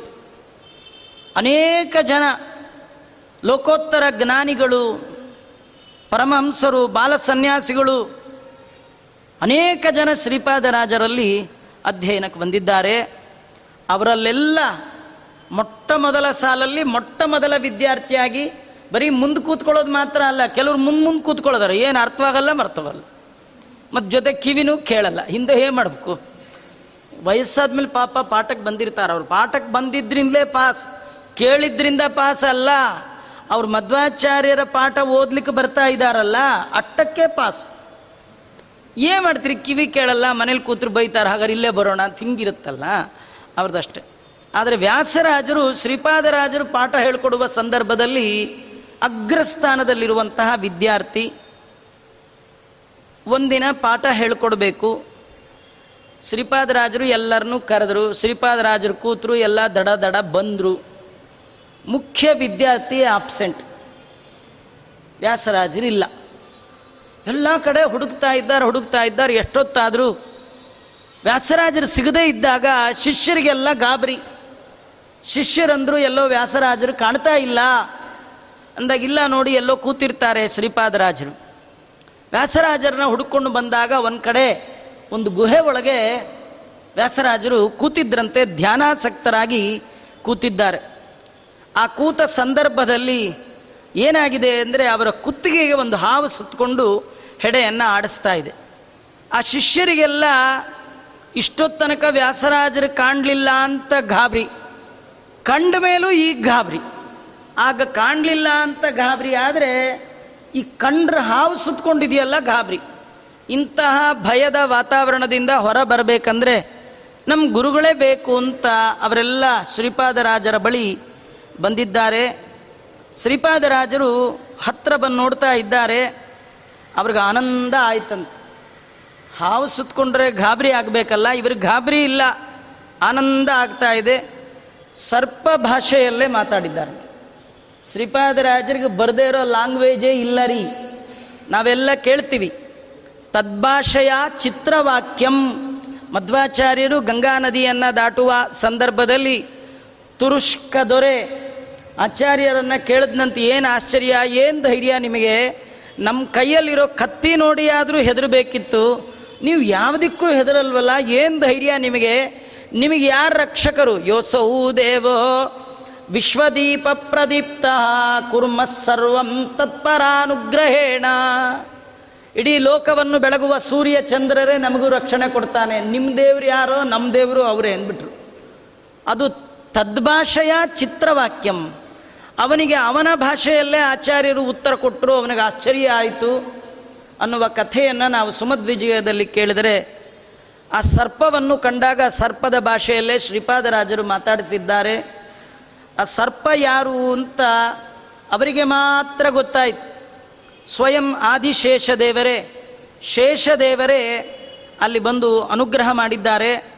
ಈ ಸಂದರ್ಭವನ್ನು ವಿಜಯೇಂದ್ರ ಸ್ವಾಮಿಗಳು ತಮ್ಮ ವ್ಯಾಸರಾಜರ ಸ್ತೋತ್ರ ಅಂತ ಅದರೊಳಗೆ ಹೇಳುವಾಗ ಹೇಳ್ತಾರೆ, ಶೇಷಸ್ಯಾನು ಪ್ರವೇಶವಾನ್, ವಾಯುದೇವರ ಸನ್ನಿಧಾನ, ಶೇಷದೇವರ ಆವೇಶ, ಇದರಿಂದ ಯುಕ್ತರಾದವರು ವ್ಯಾಸರಾಜರು. ವ್ಯಾಸರಾಜರಲ್ಲಿ ಶೇಷದೇವರಿದ್ದಾರೆ. ಟೀಕಾಚಾರ್ಯರ ಪರಮಾನುಗ್ರಹ, ವಾಯುದೇವರ ಸನ್ನಿಧಾನ, ಇಷ್ಟೆಲ್ಲ ವಿಭೂತಿ ರೂಪಗಳನ್ನು ಹೊತ್ತು ಕುಳಿತಂಥ ದಿವ್ಯ ಚೇತನ ವ್ಯಾಸರಾಜ ವ್ಯಾಸರಾಜರಿಗೆ ಒಂದು ನಮಸ್ಕಾರ ಮಾಡುವಾಗ, ಪ್ರದಕ್ಷಿಣೆ ಮಾಡುವಾಗ ನಮ್ಮ ತಲೆಯಲ್ಲಿ ಇಷ್ಟೆಲ್ಲ ನೆನಪಿಗೆ ಬರಬೇಕು. ಮತ್ತೊಮ್ಮೆ ಹೆಡೆ ಆಡಿಸಿ ಶ್ರೀಪಾದರ ಮಾತನ್ನು ಕೇಳಿ, ಶ್ರೀಪಾದರಾಜರ ಮಾತು ಕೇಳಿ, ವ್ಯಾಸರಾಜರಿಗೆ ಅನುಗ್ರಹ ಮಾಡಲಿಕ್ಕೋಸ್ಕರ ಬಂದಿರೋದು ತಿಳಿದಿದ್ದಾರೆ. ಟೀಕಾಕೃತ್ಪಾದರೇ ಆ ರೂಪದಲ್ಲಿ ಬಂದಿದ್ದಾರೆ, ಶೇಷದೇವರೇ ಆ ರೂಪದಲ್ಲಿ ಬಂದಿದ್ದಾರೆ ಅಂತ ತಿಳಿದು ಶ್ರೀಪಾದರಾಜರು ಬಹಳ ಸಂತೋಷಪಟ್ಟಿದ್ದಾರೆ. ಮುಂದೆ ದ್ವೈತ ವೇದ ಅಂತ ಕಂಡಂತಹ ಅಪ್ರತಿಮ ವ್ಯಾಖ್ಯಾನಕಾರರಾಗಿ ವ್ಯಾಸರಾಜರು ಹೊರಹೊಮ್ಮುವ ಸುದ್ದಿಯನ್ನು ಮೊದಲೇ ಶೇಷದೇವರು, ಟೀಕಾಕೃತ್ಪಾದರು ಶ್ರೀಪಾದರಾಜರಿಗೆ ಆ ಭಾಷೆಯಲ್ಲಿ ತಿಳಿಸಿದ್ದಾರೆ. ಇಷ್ಟೆಲ್ಲ ನಡೆದಂತಹ ಪ್ರಸಂಗ. ಆ ಸಂದರ್ಭದಲ್ಲಿ ಮತ್ತೊಂದು ಅದ್ಭುತವಾದ ಘಟನೆ. ಒಂದು ದೈವಿ ಘಟನೆ ವ್ಯಾಸರಾಜರ ಆ ಜೀವನದಲ್ಲಿ ನಡೆದದ್ದು. ಶ್ರೀಪಾದರಾಜರು ಅವರಿಗೆ ಊರು ಹೊರಗೆ ಒಂದು ಮಠ ಊರು ಒಳಗೆ ಒಂದು ಮಠ ಇವತ್ತು ನರಸಿಂಹತೀರ್ಥ ಏನಿದೆ, ಅದು ಊರು ಹೊರಗಿಂದು. ಊರು ಒಳಗೂ ಒಂದು ಮಠ ಇದೆ, ಶ್ರೀಪಾದರಾಜರ ಕಾಲದ್ದೇ. ಅವರು ಅವರು ಕೆಲವು ಕಾಲ ಪೂಜಾ ಇತ್ಯಾದಿಗಳನ್ನು ಊರೊಳಗೂ ಮಾಡೋರು, ಮತ್ತು ನರಸಿಂಹತೀರ್ಥದಲ್ಲೂ ಮಾಡುವಂತಹ ವಾಡಿಕೆ. ಅವ್ರದ್ದೇನೆಂದರೆ ಸುಖ ಪ್ರಾರಬ್ಧ, ಶ್ರೀಪಾದರಾಜರು. ಎಲ್ಲ ಸನ್ಯಾಸಿಗಳಂತೆ ಅವರಲ್ಲ, ಅವರಂತೆ ಎಲ್ಲರೂ ಅಲ್ಲ. ಅವ್ರದ್ದೇನು ಸುಖ ಪ್ರಾರಬ್ಧ ಅಂದರೆ ಅವ್ರಿಗಾಗಾಗ ಅಭ್ಯಂಜನ ಸ್ನಾನ, ಮುತ್ತಿನ ಕವಚ ಅದಕ್ಕೊಳ್ಳೆ ಕಿರೀಟ, ರತ್ನ ಕೆತ್ತಿದ ಕರ್ಣಕುಂಡಲ ಇದೆಲ್ಲ ಅವರಿಗೆ ಇದ್ದದ್ದು. ಯಾಕಂದರೆ ಅವರು ಧ್ರುವಾಂಶ ಸಂಭೂತರು. ಧ್ರುವನಾಗಿ ಸಣ್ಣ ವಯಸ್ಸಿನಲ್ಲಿ ತಪಸ್ಸು ಮಾಡಿದಾಗ ಅವನಿಗೆ ಅನುಗ್ರಹ ಮಾಡಬೇಕು ಅಂತ ಭಗವಂತ ವಾಸುದೇವ ರೂಪದಿಂದ ಹೊರಟಾಗ ಲಕ್ಷ್ಮಿ ಕೇಳ್ಕೊಂಡಿದ್ಲಂತೆ. ಆ ಮಗು ಏನು ಕೇಳುತ್ತೋ ಬಿಡುತ್ತೋ ಗೊತ್ತಿಲ್ಲ. ಅದು ಕೇಳಲಿ ಬಿಡಲಿ. ಅದು ಮುಂದಿನ ಎಷ್ಟು ಜನ್ಮ ತೆಗೆದ್ರೂ ಸುಖ, ಅದನ್ನು ಬಿಡಬಾರ್ದು, ಮಗುವನ್ನು ಬಿಡಬಾರ್ದು. ಹಾಗೆ ನೀವು ಅನುಗ್ರಹ ಮಾಡಿ ಅಂತ. ಅಲ್ಲ, ಲಕ್ಷ್ಮಿ ಹೇಳದಿದ್ರು ಅವರು ಮಾಡೋರೆ. ಅಲ್ವಾ, ನಮಗೆ ಹೇಳಿದ್ರು ಮಾಡಲ್ವಲ್ಲ? ಹಾಗೆ.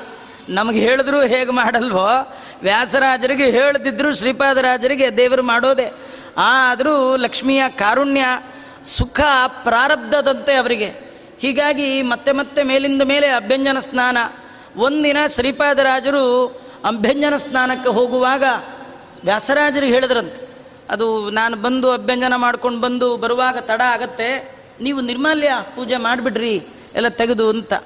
ಹಾಗೆ ಮಾಡುವಾಗ ಎಲ್ಲ ಪ್ರತಿಮೆಗಳನ್ನು ತೆಗೆದಿದ್ದಾರೆ. ವ್ಯಾಸತೀರ್ಥರು ಒಂದೊಂದು ಸಂಪುಷ್ಟವನ್ನು ತೆಗೆದು ಪ್ರತಿಮೆಯನ್ನು ತೆಗೆದಿಟ್ಟು ಮಾಡ್ತಾ ಇದ್ದಾರೆ. ಆದರೆ ಒಂದು ಸಂಪುಷ್ಟವನ್ನು ಮಾತ್ರ ತೆಗಿಲಿಕ್ಕಾಗಲಿಲ್ಲ, ಅದೊಂದು ವಿಚಿತ್ರ ಸಂಪುಟ ಅದು. ಯಾರು ಏನು ಪ್ರಯತ್ನ ಮಾಡೋದು ತೆಗಿಲಿಕ್ಕಾಗಿರಲಿಲ್ಲ. ಅದು ಸಿಕ್ಕಿದ್ದು ಅದು ಪಂಡರಾಪುರ ಅಂತ ವರ್ಣನೆ ಮಾಡ್ತಾ ಇದ್ದಾರೆ. ಅಥೋ ಗುರುಭ್ಯಾಂ ಸಹಿತೋ ಜಗಾಮ ಶ್ರೀ ಪಾಂಡುರಂಗಾಕ್ಯ ಮಂಗಳಗ್ನಂ. ಕ್ಷೇತ್ರಂ ಪವಿತ್ರಂ ಭಗವಾನ್ ನಿವಾಸ ಸಾಕ್ಷಾತ್ ಭೀಮರತ್ಯ ಸಹಿತಂ ಮನೋಗ್ನಂ. ಸ್ವಪ್ನೇ ತಜಾತೆ ಚ ಭೀಮರತ್ಯಾಂ ಪ್ರಾಕ್ಷೇಮ ಕಕ್ಷ್ಮಾಪತಿನ ಕ್ಷಯಾಯಾಮ್ ಹಿಂದೆ ಕ್ಷೇಮಕಾಂತರಾಜನ ತನಕ ಬಂದಂತಹ ಎರಡು ಸಂಪುಟಗಳು ಒಂದರಲ್ಲಿ ರಂಗವಿಠಲ, ಇನ್ನೊಂದರಲ್ಲಿ ಕೃಷ್ಣ, ಎರಡಿದ್ದದ್ದು. ಕ್ಷೇಮಕಾಂತರಾಜ ಪೂಜೆ ಮಾಡ್ತಾ ಮಾಡ್ತಾ ಗತಾನುಗತವಾಗಿ ಅದು ಭೂಮಿಯಲ್ಲಿ ಸೇರಿ ಕಡೆಗೆ ನದಿ ತೀರದಲ್ಲಿತ್ತು. ಶ್ರೀಪಾದರಾಜರು ಪಾಂಡುರಂಗ ಕ್ಷೇತ್ರಕ್ಕೆ ಹೋದಾಗ ಸ್ವಪ್ನದಲ್ಲಿ ಕಾಣಿಸ್ಕೊಂಡು, ಇಂಥ ಕಡೆ ನಾನಿದ್ದೇನೆ ತೆಗೆದುಕೊಂಡು ಹೋಗು ಅಂದಾಗ ಶ್ರೀಪಾದರಾಜರು ಸ್ವಪ್ನದಲ್ಲಿ ಹೇಳಿದ ಕ್ರಮದಲ್ಲಿ ಆ ಸ್ಥಳಕ್ಕೆ ಬಂದು ಖನನವನ್ನು ಮಾಡಿದಾಗ ಅವರಿಗೆ ಎರಡು ಸಂಪುಟ ಸಿಕ್ಕಿತ್ತು. ಅದು ಒಂದು ಸಂಪುಟ ತೆಗೆದ್ರು ಅದರಲ್ಲಿ ವಿಠಲ, ರಂಗವಿಠಲ ಕಂಡಿದ್ದಾನೆ. ಅದನ್ನೇ ಅವರು ಅಂಕಿತವನ್ನಾಗಿ ಮಾಡಿಕೊಂಡು ಅನೇಕ ಕೃತಿಗಳನ್ನು ರಚನೆ ಮಾಡಿದರು. ಇನ್ನೊಂದು ಪುಟ, ಸಂಪುಟ ತೆಗೆಯುವ ಸಂದರ್ಭದಲ್ಲಿ ಅವರಿಗೆ ಸೂಚನೆ ಆಗಿದೆ, ಇದನ್ನು ತೆರೆಯುವ ಯೋಗ ಮತ್ತೊಬ್ಬರಿಗಿದೆ ಅಲ್ಲಿವರೆಗೂ ತೆಗೆಯೋದು ಬೇಡ. ಆ ಸಂಪುಟಕ್ಕೆ ಪೂಜೆ ಆಗಲಿ ಅಂತ ಮೊದಲೇ ಆಗಿತ್ತು. ಹೀಗಾಗಿ ಆ ಡಬ್ಬಿಗೆ ಪೂಜೆ ಮಾಡ್ಕೊಂಬರೋ ಸಂಪ್ರದಾಯ ಶ್ರೀಪಾದರಾಜರು ಮಾಡಿದ್ರು. ಅದು ಡಬ್ಬಿಗೆ ಪೂಜೆ, ಮತ್ತೆ ದೊಡ್ಡವರು ಹೇಳಿದ ಮೇಲೆ ಮತ್ತೆ ಆ ಭಗವಂತನ ಇಚ್ಛಾನುಸಾರವಾಗಿರಬೇಕು ಅಂತ ತಾವು ತೆಗೆಯುವ ಪ್ರಯತ್ನವೇ ಮಾಡಿರಲಿಲ್ಲ. ಈ ವ್ಯಾಸರಾಜರಿಗೆ ಅವತ್ತು ಪೂಜಾ ಸಂದರ್ಭ ಬಂದಾಗ ಅವರು ಆ ಡಬ್ಬಿಯನ್ನು ಹಾಗೆ ಇಟ್ಟರು ಅವರೇನು ತೆಗಿಲಿಕ್ಕೆ ಹೋಗಲಿಲ್ಲ. ತೆಗೆಯೋದಿಲ್ಲ, ಇದು ಹೇಳಿ ಹಾಗೆ ಇಟ್ಟರು ಕಡೆಗೆ ಕೈಯಲ್ಲಿ ತುಳಸಿ ಹಿಡಿದು ಕೃಷ್ಣನನ್ನು ಚಿಂತನೆ ಮಾಡಿ ಆ ಸಂಪುಟದ ಮೇಲೆ ಹಾಕಿದ್ದಾರೆ. ಹಾಕಿದ್ದೇ ತಡ. ಆ ಸಂಪುಟ ತಾನೇ ಅದು ಮುಚ್ಚಲ ತೆಗೀತು. ಒಳಗಿರ್ತಕ್ಕಂಥ ಭಗವಂತನ ಪ್ರತಿಮೆ, ಅಚಿನ್ಮಯವಾದ ಚಿನ್ಮಯವಾದ ಪ್ರತಿಮೆ ತಾನು ಆಕಾಶಕ್ಕೆ ಹಾರಿ ನರ್ತನ ಮಾಡ್ತಾ ಇದೆ. ಅದ್ಭುತವಾದ ನರ್ತನ. ಕಾಳಿಂಗನ ಮೆಟ್ಟಿ ನಾಟ್ಯವಾಡಿದ ಕಂಜನಾಭ ಕೃಷ್ಣನು ಅಂತ ವ್ಯಾಸರಾಜರು ತತ್ಕಾಲದಲ್ಲಿಯೇ ಸಂಕೀರ್ತನೆಯನ್ನು ಮಾಡ್ತಾ ಇದ್ದಾರೆ. ಅತ್ಯದ್ಭುತವಾದ ರುಕ್ಮಿಣಿ ಸತ್ಯಭಾಮಾದೇವಿಯರಿಂದ ಕೂಡಿಕೊಂಡು ನರ್ತನ ಮಾಡುವ ಕೃಷ್ಣ. ಬಹಳ ಅತ್ಯದ್ಭುತವಾಗಿ ನರ್ತನ ಮಾಡ್ತಾ ಇದ್ದಾನೆ. ಇವರಿಗೆ ಮೈ ಮೇಲೆ ಎಚ್ಚರಿಕೆ ಇಲ್ಲ. ದೇವರನ್ನೇ ನೋಡ್ತಾ ಇದ್ದಾರೆ. ಆ ಭಗವಂತನ ಕುಣಿತಕ್ಕೆ ತಕ್ಕ ತಾಳ ಹಾಕಬೇಕು. ವದನದಿ ನಾಮ ಬರ್ತಾ ಇದೆ. ಕಣ್ಣಲ್ಲಿ ದೇವರನ್ನ ನೋಡ್ತಾ ಇದ್ದಾರೆ. ತಾಳ ಹಾಕಬೇಕಿಲ್ಲ. ಹಿಂಗೆ ಕೈ ಹಾಕಿದ್ರು ಎರಡೂ ತಟ್ಟಲ್ಲಿ ಬೇಕಾಟ್ ಸಾಲಿಗ್ರಾಮಗಳಿತ್ತು. ಸಾಲಿಗ್ರಾಮ ತಗೊಂಡು ಹಾಡು ಹೇಳ್ತಾ ದೇವರನ್ನು ನೋಡ್ತಾ ಇದ್ದಾರೆ. ಈ ಶನ್ನೋಮಿತ್ರ ಶಂಬರುಣ ಶಿಷ್ಯರೆಲ್ಲ ನೋಡಿದ್ರು. ಮುಗಿತು ಇನ್ನೊಂದು ಎರಡು ನಿಮಿಷ ಬಿಟ್ಟರೆ ಎಲ್ಲ ಸಾಲಿಗ್ರಾಮಗಳನ್ನು ಸುದರ್ಶನ ಮಾಡಿಬಿಡ್ತಾರೆ ಅಂಥೇಳಿ ಓಡ್ ಹೋಗಿ ಅಭ್ಯಂಜನ ಮಾಡಿಕೊಳ್ಳುವ ಶ್ರೀಪಾದರಾಜರಿಗೆ ಹೇಳಿದರು. ಶ್ರೀಪಾದರಾಜರಿಗೆ ಹೇಳ್ತಾ ಇದ್ದಾರೆ, ನಿಮ್ಮ ಶಿಷ್ಯ ಸಾಲಿಗ್ರಾಮ ಇಲ್ಲ ಒಂದಕ್ಕೆರಡು ಮಾಡ್ತಾ ಇದ್ದಾರೆ ಎಂದಾಗ ಅವರು ಅಲ್ಲಿಂದಲೇ ಹೀಗೆ ನೋಡಿದ್ದಾರೆ, ಕೃಷ್ಣನ್ನೇ ನೋಡ್ತಾ ಇದ್ದಾರೆ. ಆಶ್ಚರ್ಯ ಆಯಿತು. ಅವರಂದರು, ಸಾಲಿಗ್ರಾಮ, ಎಲ್ಲ ಅವನಿಗೋಸ್ಕರ ಎಷ್ಟಾರು ಹೊಡ್ಕೊಳ್ಳಿ. ಅವನು ಸಿಗಲಿಲ್ಲ ಅಂದರೆ ನೀವೇ ಕೈಗೆ ಎತ್ಕೊಡಿ ಅಂತ ಶ್ರೀಪಾದರಾಜರು ಹೇಳಿದ್ದಾರಂತೆ. ಅದ್ಭುತವಾದ ನರ್ತನ, ಭಗವಂತನದು. ಆ ನರ್ತನ ಮಾಡ್ತಾ ಮಾಡ್ತಾ ಮಾಡ್ತಾ ಮಾಡ್ತಾ ದೇವರಂದಂತೆ ಏನು ಬೇಕು ಹೊರ ಅಂತ. ವ್ಯಾಸರಾಜರಂದ್ರಂತೆ, ನಂಗೇನು ಬೇಡ. ಈ ನಿನ್ನ ರೂಪ ನಾನು ನೋಡಿದಂತೆ ಎಲ್ಲರೂ ನೋಡಬೇಕು. ನೀನು ಅದೇ ರೂಪದಲ್ಲಿ ನಿಂತ್ಕೋ ಅಂತ. ಆಗ ದೇವರು ಬಲಪಾದದ ಮೇಲೆ ಎಡಪಾದ ಇಟ್ಟಿದ್ದಂತೆ ಅದು ಶಿಲ್ಪಶಾಸ್ತ್ರಕ್ಕೆ ವಿರುದ್ಧ. ಎಡಪಾದದ ಮೇಲೆ ಬಲಪಾದ ಇಡಬೇಕು. ಅದು ಬಲಪಾದದ ಮೇಲೆ ಎಡಪಾದ ಇಟ್ಟಿದ್ದಂತೆ ಯಾಕೆ ದೇವರು ಹೀಗಿಟ್ಟ? ಅಲ್ಲ, ವ್ಯಾಸರಾಜರು ಇಂಥ ವರ ಕೇಳ್ತಾರೆ ಅಂತ ದೇವ್ರಿಗೆ ಗೊತ್ತಿತ್ತೋ ಇಲ್ವೋ? ಗೊತ್ತಿತ್ತು. ಈಗ ಫೋಟೋ ತೆಗಿತಾರೆ ಅಂತ ಗೊತ್ತಾದಾಗ ಸರಿಯಾಗಿ ನಿಂತ್ಕೊಂಡು ಫೋಸ್ ಕೊಡ್ತೀವೋ ಇಲ್ಲ? ಸ್ಮೈಲ್ ಅಂತ ಹೇಳ್ತಾರೆ. ಅಥವಾ ಅಷ್ಟಾವಕ್ರ ನಿಂತಿದ್ರೆ ಕಾಲರ್ ಗೀಲರ್ ಸರಿ ಮಾಡಿಕೊಂಡು ಮಾಡ್ಕೊಳ್ತೀವೋ ಇಲ್ಲ? ಹಾಗೆ ವ್ಯಾಸರಾಜರು ಹೀಗೆ ನಿಲ್ಲು ಅಂತ ಅಂತಾರೆ ಅನ್ನೋದು ಕೃಷ್ಣಂಗೆ ಗೊತ್ತಿತ್ತೋ ಇಲ್ವೋ? ಗೊತ್ತಿದ ಮೇಲೆ ಅವನು ಶಿಲ್ಪಶಾಸ್ತ್ರಕ್ಕೆ ವಿರುದ್ಧವಾಗಿ ಕಾಲು ಯಾಕಿಟ್ಟ ಬಲಗಾಲ ಮೇಲೆ ಎಡಗಾಲು ಇಡಬಹುದಿತ್ತಲ್ವಾ? ಅಂದರೆ ಮೊನ್ನೆ ಒಬ್ಬರು ಉಪನ್ಯಾಸ ಮಾಡುವಾಗ ಒಬ್ಬ ನಮ್ಮ ಅದುಮಾರ ಮಠದ ಸ್ವಾಮಿಗಳು ಬಹಳ ಅದ್ಭುತವಾಗಿ ವರ್ಣನೆ ಮಾಡಿದ್ರು. ಕೆಲವರು ದೇವರು ದಿಯೋ ಯೋನ ಪ್ರಚೋದಯ, ಒಬ್ಬೊಬ್ರಿಗೆ ಒಂದೊಂದು ಕೊಡ್ತಾನೆ. ಅದು ಭಗವಂತನಿಗೆ ಗಾಬರಿ ಗಾಬರಿ ಆಯ್ತಂತೆ. ವ್ಯಾಸರಾಜರು ನೋಡಿ ಗಾಬರಿ ಆಯ್ತು. ಹಾಗೆ ಬಲಗಾಲ ಮೇಲೆ ಎಡಗಾಲ ಇಟ್ಬಿಟ್ನಂತೆ. ಅದು ಹೇಗೆ?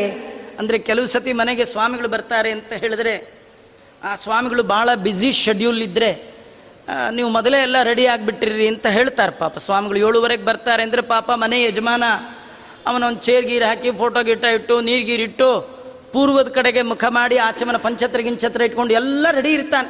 ಸ್ವಾಮಿಗಳು ಬರೋದು ಎಷ್ಟೊತ್ತಿಗೆ? ಏಳುವರೆಗೆ ಅಂತ. ಅಲ್ವೇ?